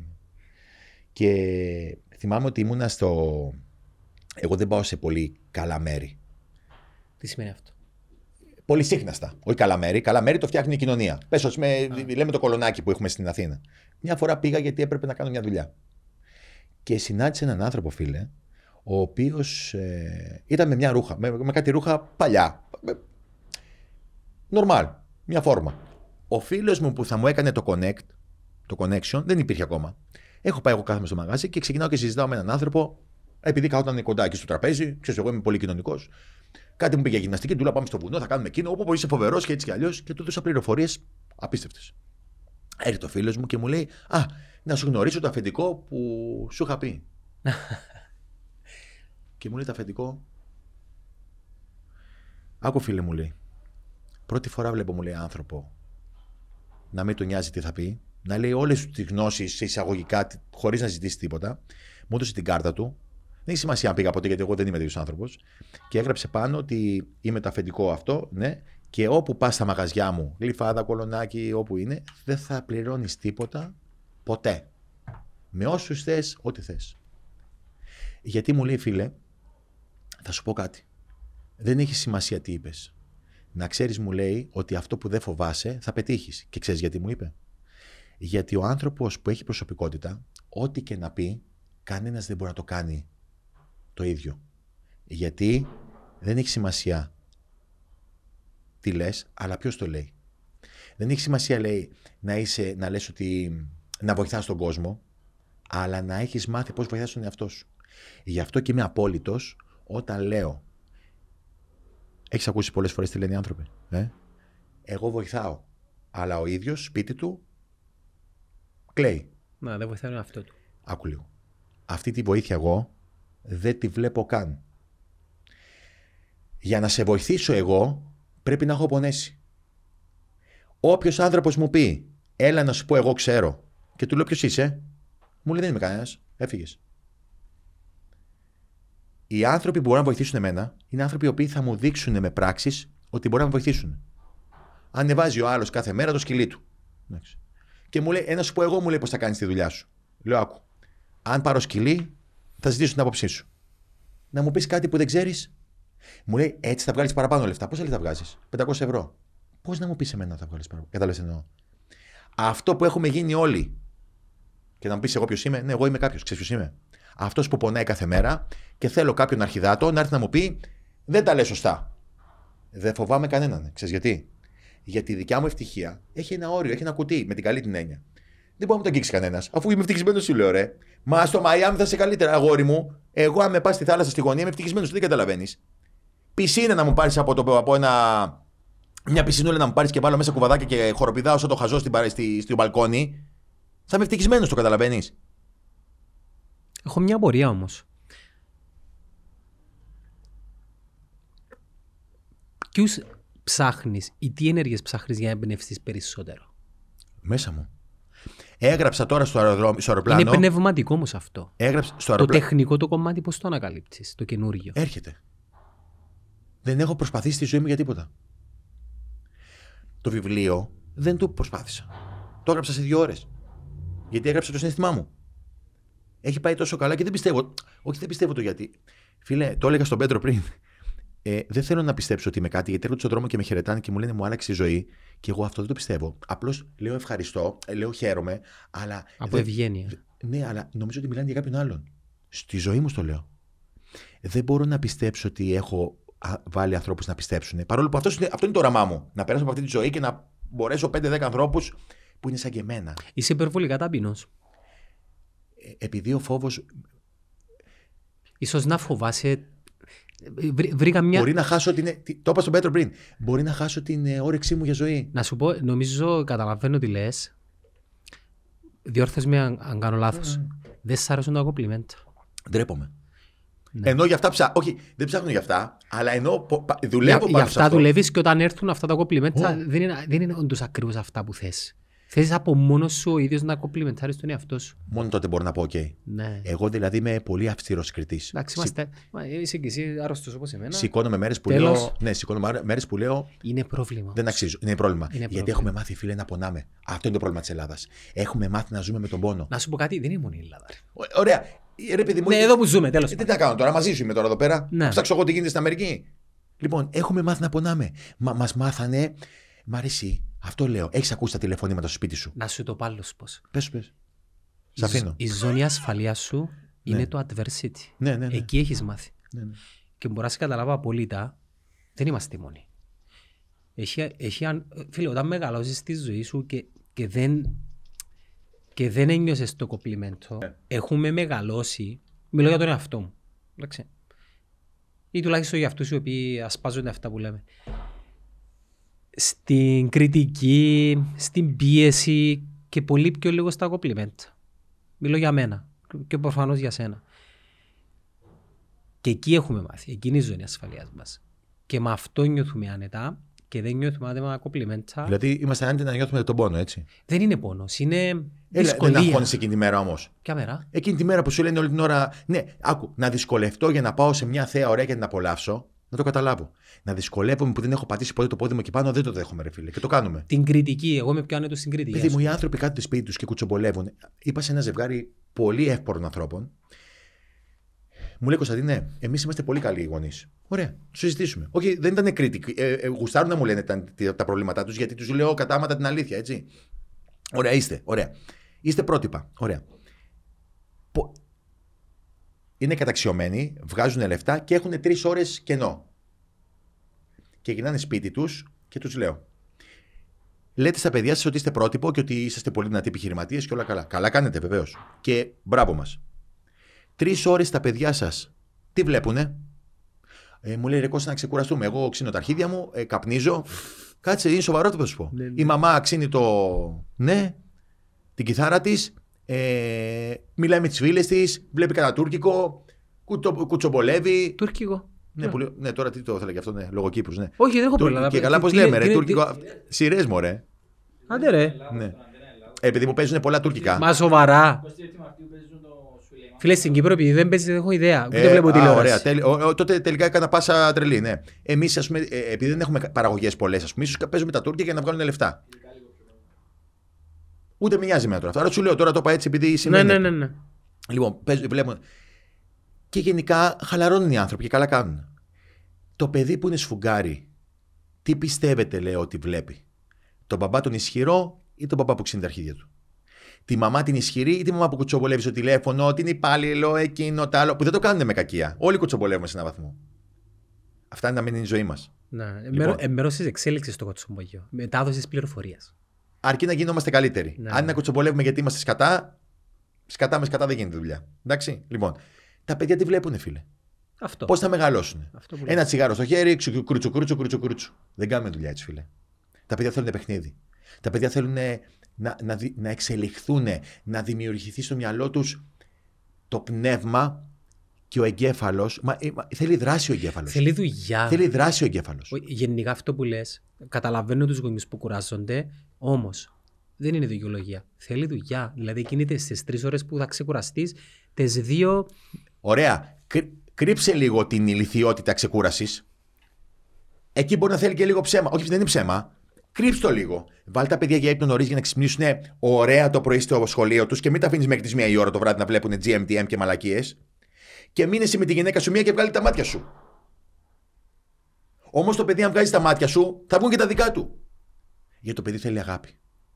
Και όταν ο μπαμπάς δεν αγαπάει τη μαμά, η μαμά δεν αγαπάει τον μπαμπά. Η μαμά ακούει, δηλαδή θεωρούν η ρουτίνα της σχέσης τους και πια λένε ο παπά φταίει, η μαμά φταίει. Άκου να δεις το παιδί.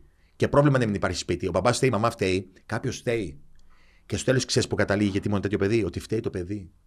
Και να οι ενοχές.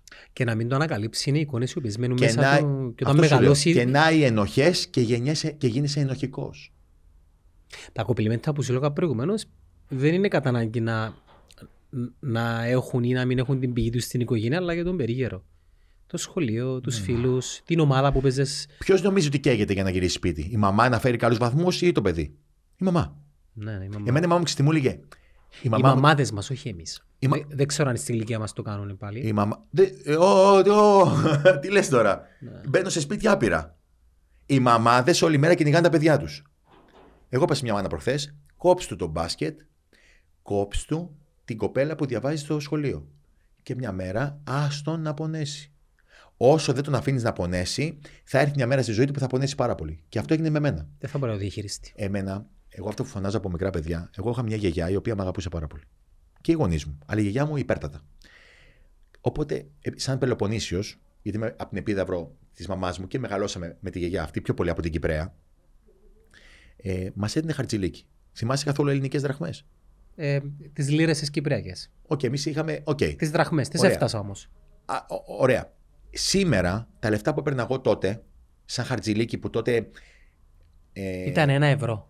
Ωραία. Εγώ, το, εγώ έπαιρνα πενήντα. Εγώ παίρνα πενήντα. Όταν τα παιδιά παίρνανε ένα ευρώ και πέντε ευρώ στο σχολείο. Παίρνε πενήντα. Έπαιρνα πενήντα. Από τη γιαγιά μου. Τι γίνεται? Χάλαγε κάτι η γιαγιά μου. Έκανε εκείνο η γιαγιά μου. Ένα πρωί η γιαγιά μου κατάλαβε ότι κάτι δεν πάει καλά. Είμαι σίγουρος. Δεν πάει καλά γιατί αυτή με κακόμαθε. Με καλόμαθε δηλαδή. Και ξαφνικά έπρεπε να βγω ξυπόλυτο στην κοινωνία να τα βρω μόνος μου. Πώς, φίλε Γιάννο? Πώς? Ξέρεις ότι εγώ πέρασα πολύ δύσκολα μέχρι να καταφέρω μόνος μου να αγοράσω ό,τι θέλω. Και δεν ξέρω αν θα τα κατάφερνα. Γιατί, Γιατί μεγάλωσα με άλλη συνθήκη. Σε αναγκάζει κάποιος. Ο εαυτός μου. Από μόνος. Ήθελα να γίνω. Ό, όχι κάποια σχέση, όχι κάποια. Όχι, όχι, όχι, όχι. Δεν έχω πληρώσει ποτέ για τίποτα. Άκου, δεν έχω πληρώσει ποτέ για τίποτα. Και μου έδωσε και μια ωραία πάση να σου πω ότι είμαι στη ζωή μου αυτή τη στιγμή, στη ζωή μου. Βγάζω. Δεν θα ακουστεί έτσι. Ας ακουστεί όπως θέλει για να καταλάβω όμως. Βγάζω τα περισσότερα χρήματα που έβγαζα ποτέ. Αυτό δεν σημαίνει ότι βγάζω εκατομμύρια. Βγάζω παραπάνω λεφτά από ό,τι έβγαζα. Από έναν υπάλληλο. Λίγα παραπάνω. Λοιπόν, βγάζω παραπάνω λεφτά από ό,τι έβγαζα. Χαλάω τα λιγότερα. Και ζω τη μεγαλύτερη αξία της ζωής μου σε συναίσθημα. Πριν χάλαγα όλα τα λεφτά μου για να πάρω αξία συναισθηματική. Και έπαιρνα το τρίτο το μακρύτερο. Γιατί αντιλήφθηκα ότι η αξία συναισθηματική είναι δίπλα μου και δεν, έχει, δεν θέλει λεφτά. Να έχεις το Θεό σου, μου γράφουν όλοι στα social που. Ανάθεμα, ποτέ δεν έχω ανεβάσει ένα φαγητό ακριβό ή οτιδήποτε και κάθε Σαββατοκύριακο πηγαίνω στη θάλασσα. Όχι, τώρα δεκαπέντε χρόνια, ε. Δεν είναι ότι με ξέρουν τώρα, γι' αυτό και πια με αγαπάνε, γιατί ξέρουν την αλήθεια μου. Και μου λένε εσύ που έχεις λεφτά και πηγαίνεις παντού, ρε, είστε χαζοί. Πού πηγαίνω κάθε Σαββατοκύριακο? Σε μια θάλασσα. Ούτε σε καφετέρια πηγαίνω, ούτε πουθενά. Δηλαδή, ακόμα και αυτό που τους το δίνεις κατάμουτρα, δεν θέλουν να το πιστέψουν, γιατί δεν μπορεί να πιστέψεις κάποιον ευτυχισμένος σε μια θάλασσα. Και ότι υπάρχει και μια μουνάρα δίπλα. Για αυτούς και για μένα, η γυναίκα μου για μένα μουνάρα είναι, αλλά κατάλαβες, η οποία ακολουθεί τον βλάκα που πάει στη θάλασσα. Δεν υπάρχει αυτό στη ζωή πια. Επειδή η εικόνα που δημιουργεί ο κόσμος στο μυαλό του είναι η εικόνα που έχει. Η μουνάρα θέλει λεφτά, ο τύπος που έχει λεφτά γαμάει τη μουνάρα και αυτό είναι, αυτό είναι η ζωή μας τώρα. Η, η ζωή των. Των πλουσίων. Η, η εικόνα των social media. Ε, όχι, όχι, όχι. Είναι μια εικόνα η οποία τη ζουν πάρα πολλοί άνθρωποι και δεν έχουν λεφτά στο σπίτι τους καθόλου. Ε, τι βγαίνεις έξω από τα social media, δεν αυτό. Είναι μόνο η ευτυχία. Μα εγώ τους είπα προχθές. Έφτιαξα ένα βίντεο και λέω: παιδιά, ακούστε, με θαυμάζετε. Θα γίνω σαν και σαν και την Ελενίτσα. Ωραία, ωραία. Να γίνεις σαν και εμένα και την Ελένη. Εντάξει. Όμως και αν σου λέω ψέματα, τους το δίνω, ρε. Τους λέω ότι μπορεί να σου λέω ψέματα. Μην με εμπιστεύεσαι, γάμο το κερατό μου. Εγώ λέω αλήθεια, το ξέρω. Αλλά ξέρεις κάτι, ξέρεις πώς το λένε αυτό. Δεν πιστεύω κανέναν, ρε φίλε. Οπότε δες τι υπάρχει μέσα σου και άστα γαμημένα τα social. Στα social ξέρεις τι παρατηρώ? Υπάρχει η ευτυχία και το δράμα. Το μέσο δεν υπάρχει. Ή το δράμα που έγινε ευτυχία. Όχι, δράμα για να σου πω, με, με αφορμή αυτό που έγινε στα Τέμπη. Εγώ το θεώρησα πανηγύρι αυτό. Το έγραψα. Δεν ήθελα ούτε εγώ να το γράψω. Εγώ αλλά το έγραψα, το έγραψα, προτιμώ να το πω σε podcast χωσμένο στη μία ώρα και δέκα λεπτά για να το δουν αυτοί που πραγματικά εκτιμούν αυτό που κάνουμε. Ναι. Αντιλαμβάνομαι ότι ναι, είναι λυπητερό, είναι πόνος. Αλλά ρε φίλε, το, η ανάρτηση που κάνεις και γράφεις εκείνο το μαμά, σε παίρνω πίσω, το κάνεις για ποιον? Έτσι, δηλαδή, έχει γίνει η ληστική η σημασία μέσα από τον πόνο άλλων. Και φτάσαμε στο σημείο, και ξέρεις, είναι και λίγο κοινωνική, έτσι, κάπως να το παρατηρήσεις. Θάβουμε και μνημονεύουμε συγγενείς και φίλους στα social media. Το να γράψω κάτι το οποίο πριν δύο εβδομάδες έχασα έναν φίλο, μουσικός. Είχε γεμίσει το διαδίκτυο με τις φωτογραφίες του και το...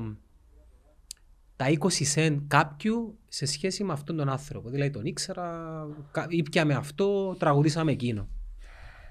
Και λέω, θέλω και εγώ να εκφράσω εγώ στον κόσμο, επειδή από τη μια, τα social media είναι μια πλατφόρμα που επικοινωνείς. Και δεν είναι κακό να επικοινωνείς. Όπως εσύ έγραψες αυτό το βιβλίο, είναι μια πλατφόρμα, υπάρχουν και τα social media.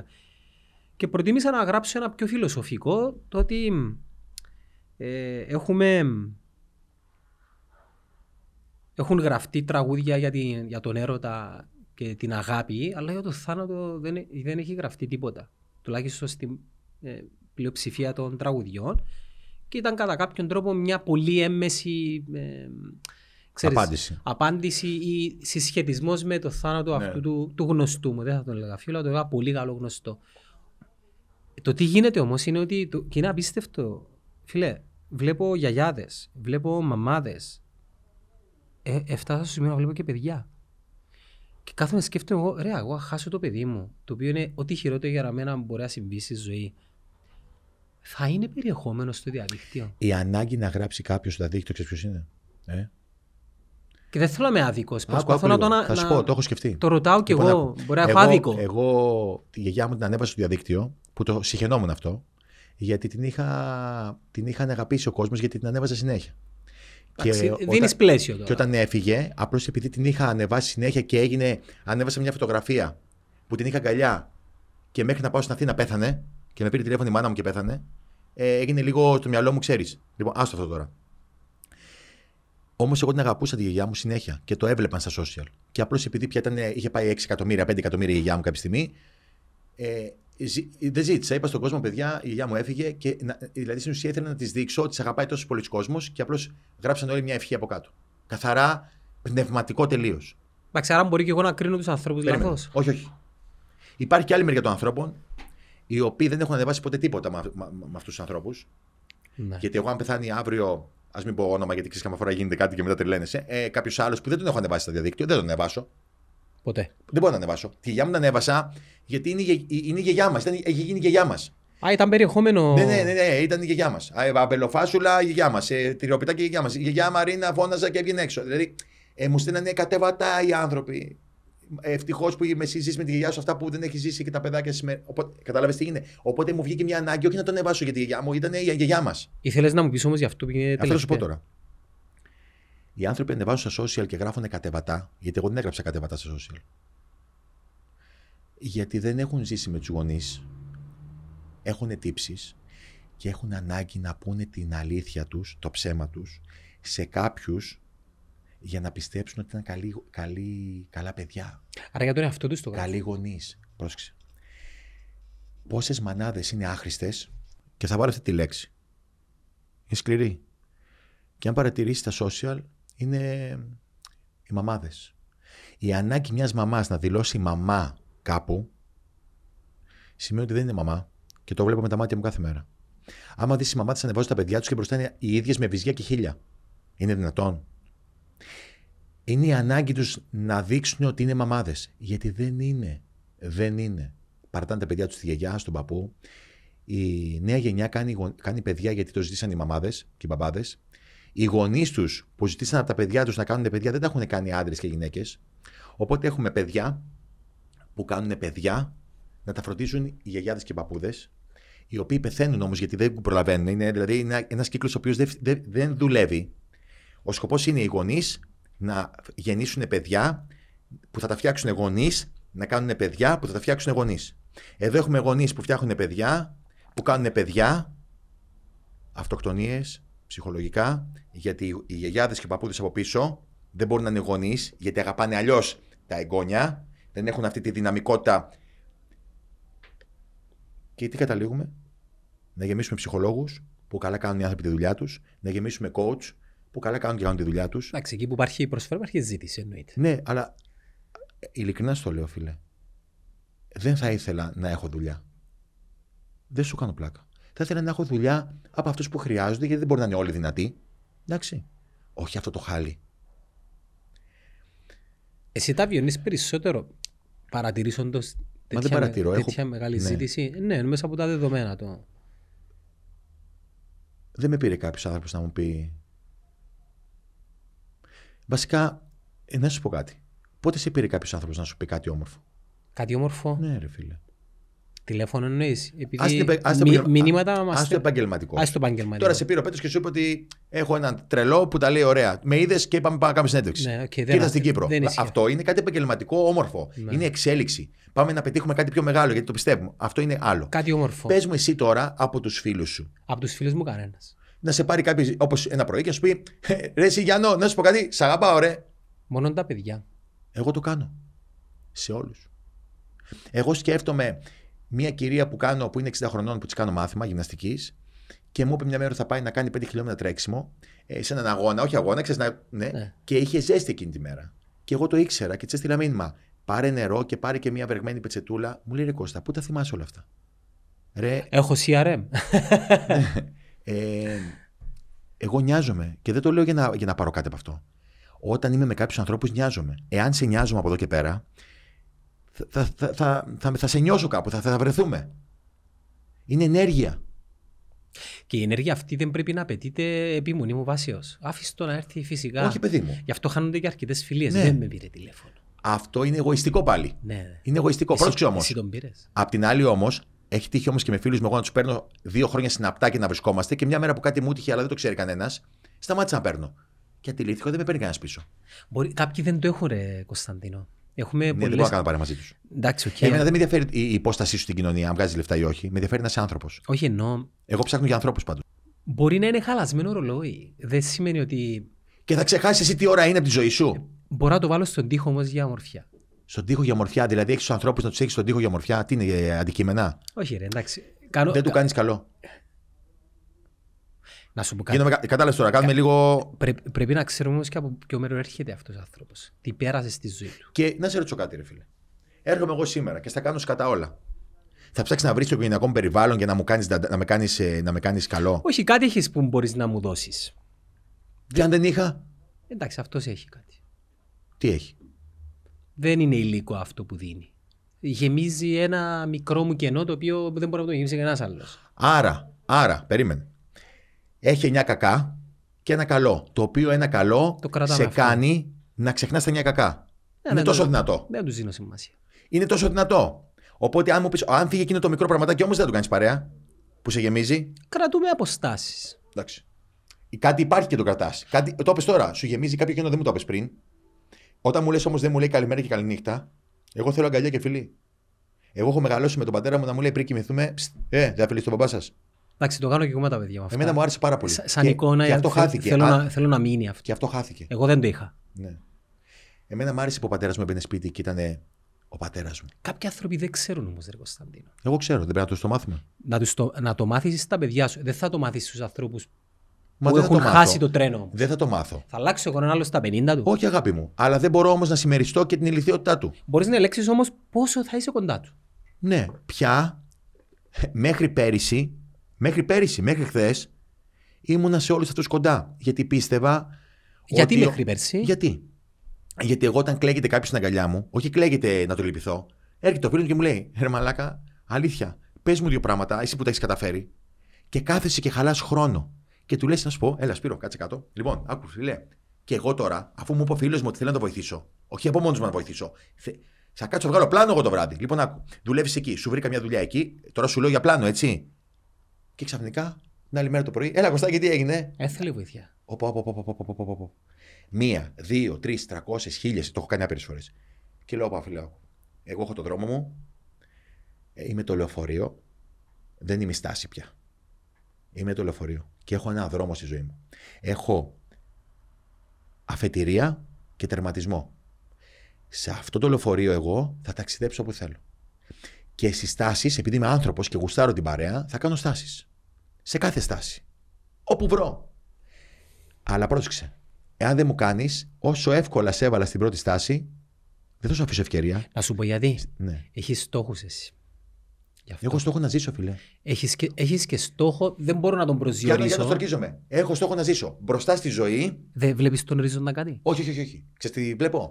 Ένας πω, ο παράδεισος πώς είναι. Ξέρεις πώς έχω τον παράδεισο εγώ. Είναι αυτό που λέμε, έχει μια σκάλα. Θυμάσαι μια σκάλα που σε οδηγεί στα σύννεφα. Αλλά και έχει ένα φως εκεί πάνω. Μπράβο. Λοιπόν, ξέρεις τώρα που τερματώνει το φως.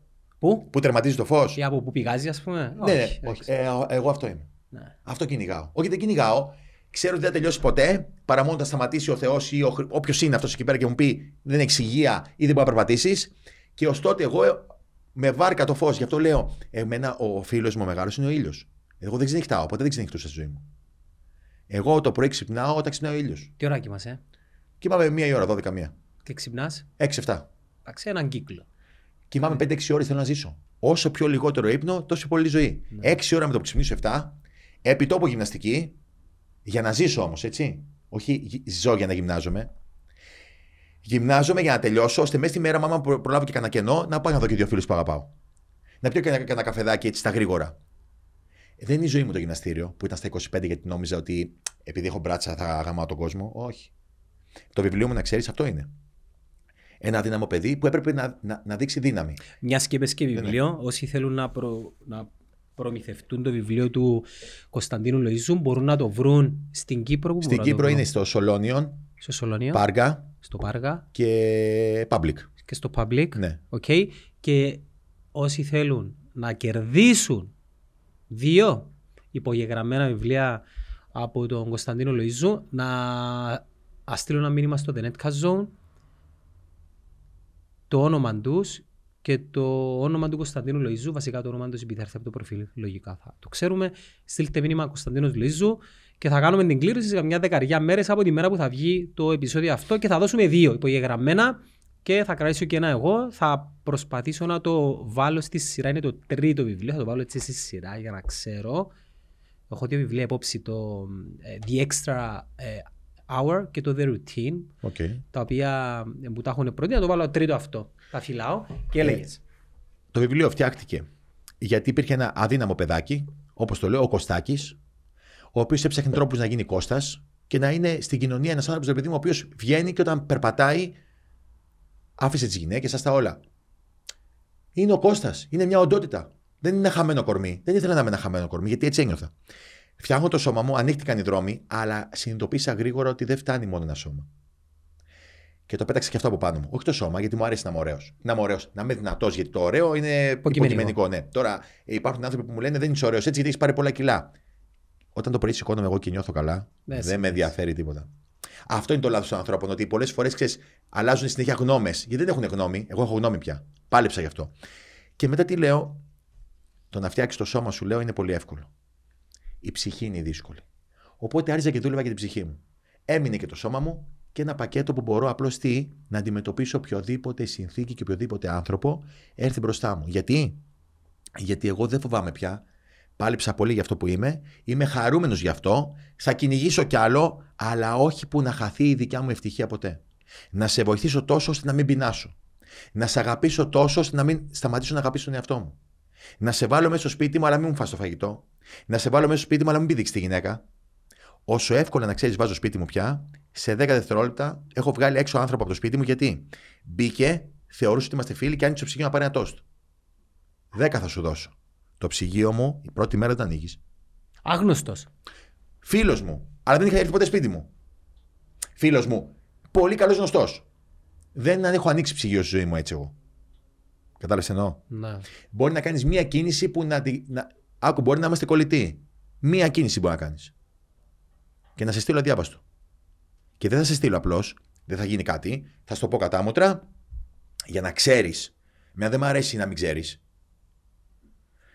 Προχθές είχα μια ωραία, παρέ... είχα μια ωραία κουβέντα με τα πεθερικά μου. Ο πεθερός μου δεν μιλάει πολύ. Δεν μιλάει. Τα κρατάει μέσα του. Και μου λέει: δεν με νοιάζει εμένα τίποτα. Του λέω: σε νοιάζει και σε παρανοιάζει, του λέω, γιατί αλλιώς δεν θα έχεις αρρωστήσει κάποια στιγμή. Και το ξεπέρασε. Πρέπει να εκφράζεσαι. Η αρρώστια είναι επειδή δεν εκφραζόμαστε. Και του είπα κάτι πολύ απλό. Με γουστάρεις? Ναι. Είμαι υπερβολικός? Ναι. Τους ξεσηκώνω και γίνεται χαμός. Ό,τι είμαι στον κόσμο είμαι και στο σπίτι μου, έτσι. Ώσπου οι άνθρωποι τους λέω: άμα έχω περάσει κανένα όριο, πείτε το μου. Όχι ότι θα σταματήσω, αλλά να μην έρχομαι συχνά. Λοιπόν, Και του λέω το εξής. Θέλω να μου πεις όταν θα είμαι μαλάκας. Έτσι στο τραπέζι, δεν, δεν σου λέω τώρα αλήθεια. Θέλω να μου πεις αν είμαι μαλάκας, γιατί αν δεν μου το πεις και δεν μου έχεις βάλει ένα όριο ότι ρε εσύ, κούλα ρε, άμα πέρασε ένας μήνας, δύο μήνες, ένας χρόνος και έρθει μια μέρα και μου πεις άντε γαμίσου ρε μαλάκα που σε έχουμε βάλει και σπίτι μας, ξέρω εγώ και. Καταλαβες. Η αντιπαράθεση είναι καλό πράγμα, κάποτε πέρα ψάχνω. Λύνεις ε, ναι, ναι, ναι. εξισώσεις, λύνεις προβλήματα. Θέλω να μιλάει ο κόσμος. Δεν θέλω να με κάνεις παρέα επειδή δεν ξέρω τι. Όχι, όχι. Πες μου την αλήθεια. Είναι πιο ειλικρινές. Μα ρε φίλε, να ξέρουμε γιατί είμαστε μαζί. Εάν μου πεις κάτι, είμαι μαλάκας, αλλά σε έχω εδώ γιατί είσαι γνωστός και πουλάμε και το βιβλίο. Α, να σου πω κάτι. Εντάξει. Δεκτό μου το λες και θα, συμφωνήσω, όχι θα συμφωνήσω. Ή θα συμφωνήσω γιατί ξέρω ή όχι.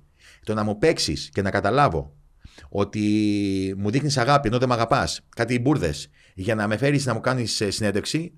Ε, όχι, δεν σε βλέπω. Θα κάνω και δυσφήμιση στη συνέντευξη που θα ανεβάσεις.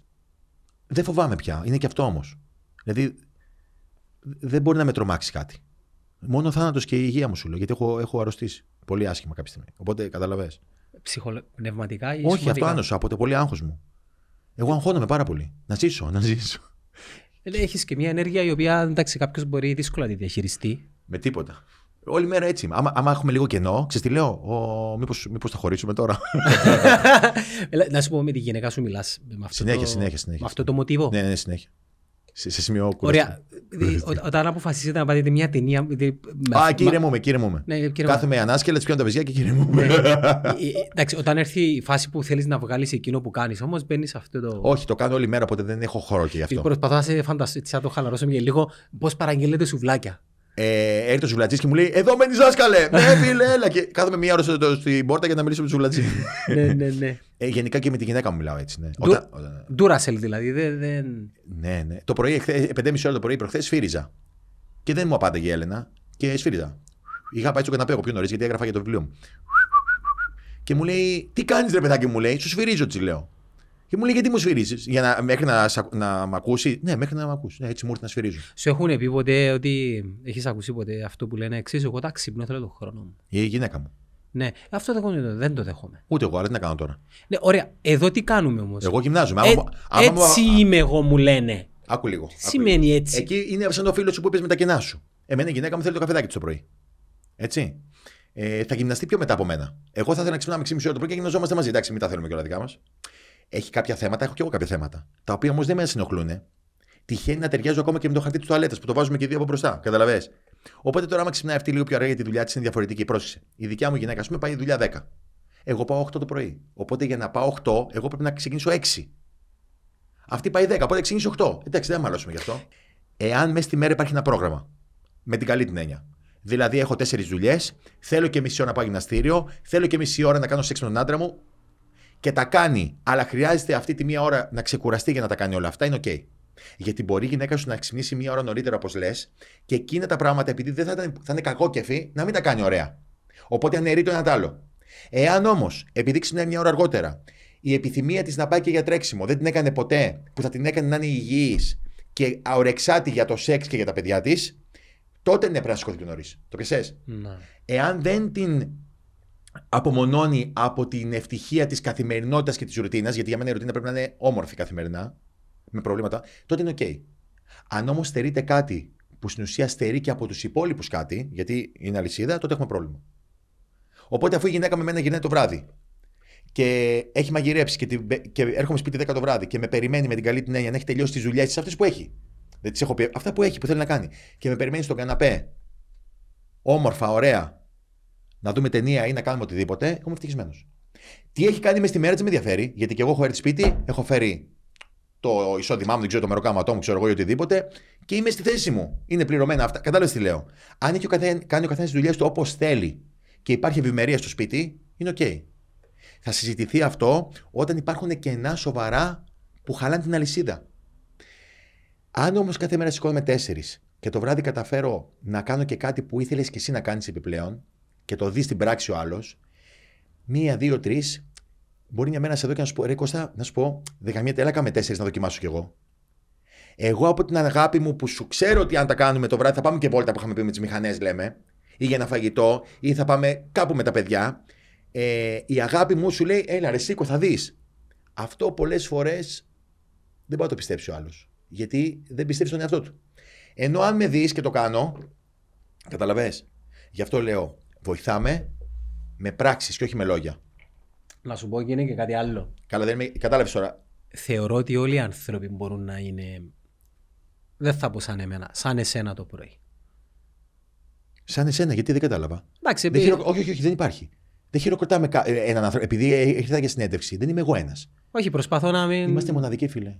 Θέλω να σου πω ότι προσπαθώ να κρατήσω το δικό σου το παράδειγμα, σαν φιλοξενούμενος. Μα και εσύ, όχι, και εσύ αυτό είναι. Εμένα αυτή είναι η αγάπη μου. Εντάξει, σαν και εμένα, ρε. Μπράβο, σαν και εσένα. Ναι, αγόρι, σαν και εσένα, ξέρεις γιατί. Γιατί δεν πρέπει να πάρει παράδειγμα όλος μόνο. Υπάρχουν και άλλοι άνθρωποι σαν και εμένα και εγώ γουστάρω.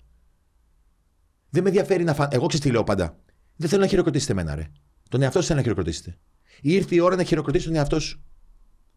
Γιατί να χειροκροτήσει εμένα. Εντάξει, εγώ το θεωρώ normal όμως. Ναι, έτσι, έτσι πρέπει να είναι οι άνθρωποι. Να ξυπνάνε μέσα μες στην εκτίμηση για τη χαρά. Μα δεν χειροκροτάνε τον εαυτό τους, αγόρι μου.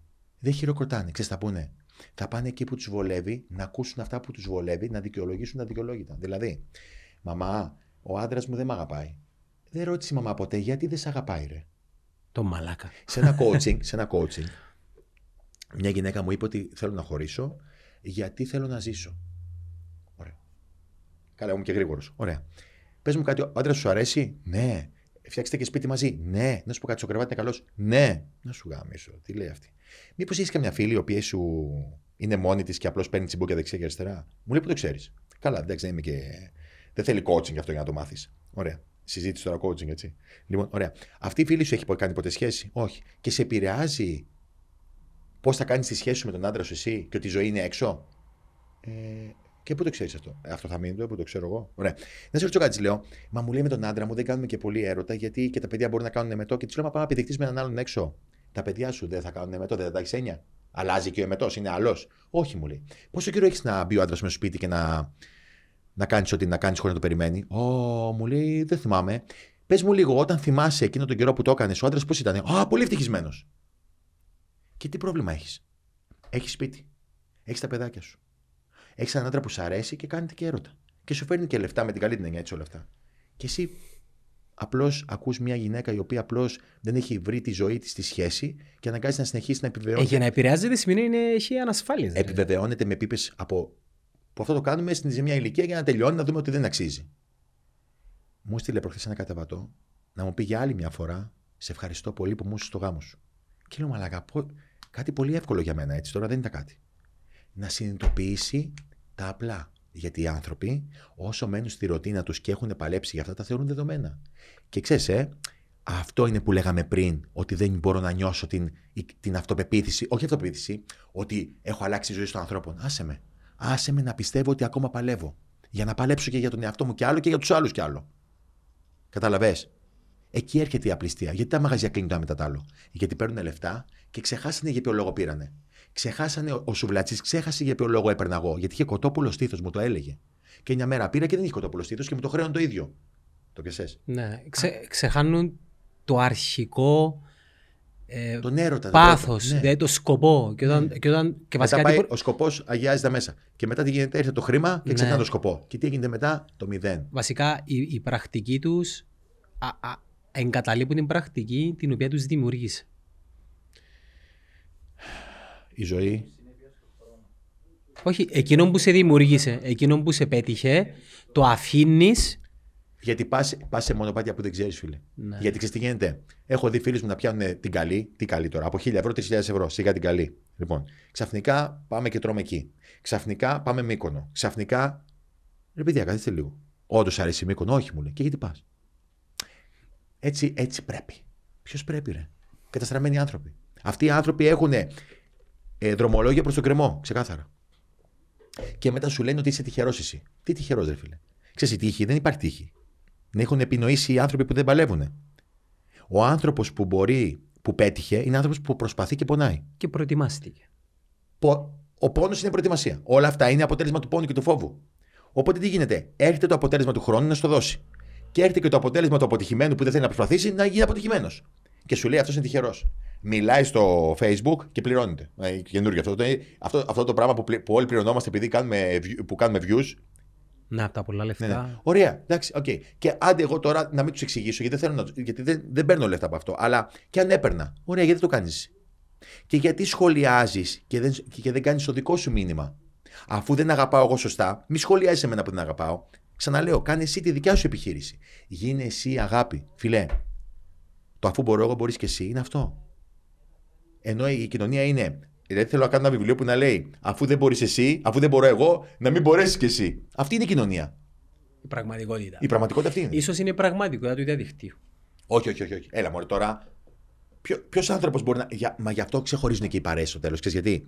Γιατί αυτός που μπορεί, μπορεί να κάνει παρέα με αυτούς που μπορεί και με αυτούς που δεν μπορούν. Αυτοί που δεν μπορούν, δεν μπορούν να κάνουν παρέα με αυτούς που μπορούν. Ναι, σωστά. Είναι πολύ απλό. Γιατί χωρίζουν τα ζευγάρια. Να σου πω και κάτι ακόμα πριν κλείσουμε. Γιατί. Το έχω πει αυτό. Γιατί όσοι κάνουν πολύ καλό σεξ όταν μένουν μαζί, γιατί λένε οι γυναίκες, εγώ ένα καλό σεξ θέλω. Ο άντρας, α, την πήδηξα πεντακόσιες ώρες και πώς το λένε, και είμαι φοβερός και με θέλει. Και εγώ γιατί πηδάω πέντε λεπτά και έχω γυναίκα και εσύ δεν έχεις. Καλά, μόνο πέντε λεπτά πηδάς. Ε, τρία, δύο, ένα. Έχω γυναίκα όμως και με είναι ερωτευμένη μαζί μου. Γιατί, παιδιά μου, το να πηδήξεις καλά, μπράβο σου. Αλλά μετά έχουμε συντροφικότητα, έχουμε σπίτι. Μεγαλώνουμε, κάνουμε οικογένεια. Εκεί θέλουμε φροντίδα. Το να πηδάω μία ώρα και μετά να ξύνω τα αρχίδια μου και να λέω εγώ είμαι άντρας, δεν έχει νόημα. Και αυτοί οι άντρες που πηδάνε πολλή ώρα, το λέω έτσι για να καταλάβουμε τι γίνεται, στο τέλος δεν έχουν. Άμα τους παρατηρήσεις, δεν έχουν μια σχέση σοβαρή. Και στο τέλος είναι και αυτοί που τρέχουν πίσω από φουστάνια, λάθος φουστάνια. Γιατί δεν είναι γυναίκες πουτάνες, είναι λάθος στιγμές με λάθος ανθρώπους. Γιατί? Γιατί η, η ζωή είναι συντροφικότητα. Εγώ θεωρώ ότι αν ταιριάζει με κάποιον θα κάνεις και ωραίο σεξ. Αν κάνεις ωραίο σεξ όμως δεν σημαίνει ότι ταιριάζεις. Επίσης η συντροφικότητα θέλει και δουλειά. Κατάλαβες όμως. Ναι. Το καλό σεξ. Σεξ δεν είναι μεταβλητής. Ο έρωτας και το σεξ είναι μια στιγμή πάθους. Μια γυναίκα. Α, να σου πω και κάτι ωραίο. Μια γυναίκα δυναμική μπορεί να κάνει ένα καλό σεξ μαζί σου, ξέρεις γιατί. Την οποία μπορείς να αγοράσεις. Ακόμα, ακόμα, όχι. Είναι πιο σημαντικό αυτό. Sorry, συγγνώμη, σε διακόπτω. Μια γυναίκα δυναμική μπορεί να κάνει ένα ωραίο σεξ μαζί σου. Αλλά δεν μπορεί να μείνει μαζί σου γιατί. Γιατί η δυναμική γυναίκα θέλει κάποιος να την βάλει κάτω. Πρόσεξε όμως. Μια γυναίκα στο σεξ θέλει να, να μπει από κάτω. Γιατί θέλει να νιώθει δούλα, θέλει να νιώθει υποτιμημένη. Έτσι είναι η, ο έρωτας ανάμεσα στον άντρα και στη γυναίκα. Η γυναίκα θέλει να νιώθει σκλαβωμένη. Εντάξει. Όμως στην πραγματική ζωή η γυναίκα η δυναμική, που ο άντρας δεν είναι δυναμικός πέρα από εκείνο το κομμάτι, δεν μπορεί να την επισκιάσεις. Οπότε μια δυναμική γυναίκα θέλει έναν πιο ισχυρό άντρα. Όχι με λεφτά, πιο ισχυρό. Το ότι συνάβει αυτό και με λεφτά, γιατί ο άντρας συνήθως νιώθει και λίγο ισχυρός όταν έχει και κάποια λεφτά, ασχέτως αν τα διαχειρίζει σωστά ή όχι. Άρα τι γίνεται, όσο πιο ισχυρή η γυναίκα, τόσο πιο ισχυρό άντρα ψάχνει. Αυτό που λένε ότι οι, οι γυναίκες ψάχνουν και την ευαίσθητη πλευρά του άντρα, αυτό. Την αδύνατη πλευρά εμένα του άντρα. Εμένα η γυναίκα μου γι' αυτό πιστεύω ότι είναι μαζί μου. Γιατί εγώ κλαίω. Εκεί που ρίχνω μπινελίκια, εκεί κλαίω. Άρα καταρρίπτεται και αυτός ο μύθος του ότι. Εγώ κλαίω, δεν με νοιάζει. Κλαίω, εγώ μέρα παραμέρα κλαίω. Κλαίω με τις διαφημίσεις. Εγώ παίζει διαφήμιση και κλαίω. Όταν ε, σηκώνεται η σημαία η ελληνική και παίρνει κάποιος μετάλλιο, κλαίω. Κλαίω. Κλαίω γενικά όταν υπάρχει κάποιο. Να σου πω που κλαίω. Σε, σε ένα ωραίο τέλος μιας ταινίας, για παράδειγμα. Καλά. Η, ζω... πω, πω, τι μου πες τώρα. Η ζωή μου όλη, φίλη, ξέρεις τι είναι. Το Pursuit of Happiness. Ε, το, το, η, η γέφυρα που βρέχει και ενώ ήταν να χωρίσουν. Ναι, στη ζωή μου το λέω. Αυτή είναι η ζωή μου όλη. Ναι. Κοίτα, ξέρεις, το κλείνεις πολύ ωραία επειδή. Ε, όλο αυτό το επεισόδιο για όσους. Ε, η αλήθεια δεν, δεν, δεν τελειώσαμε, αλλά με περιμένουν παρακάτω.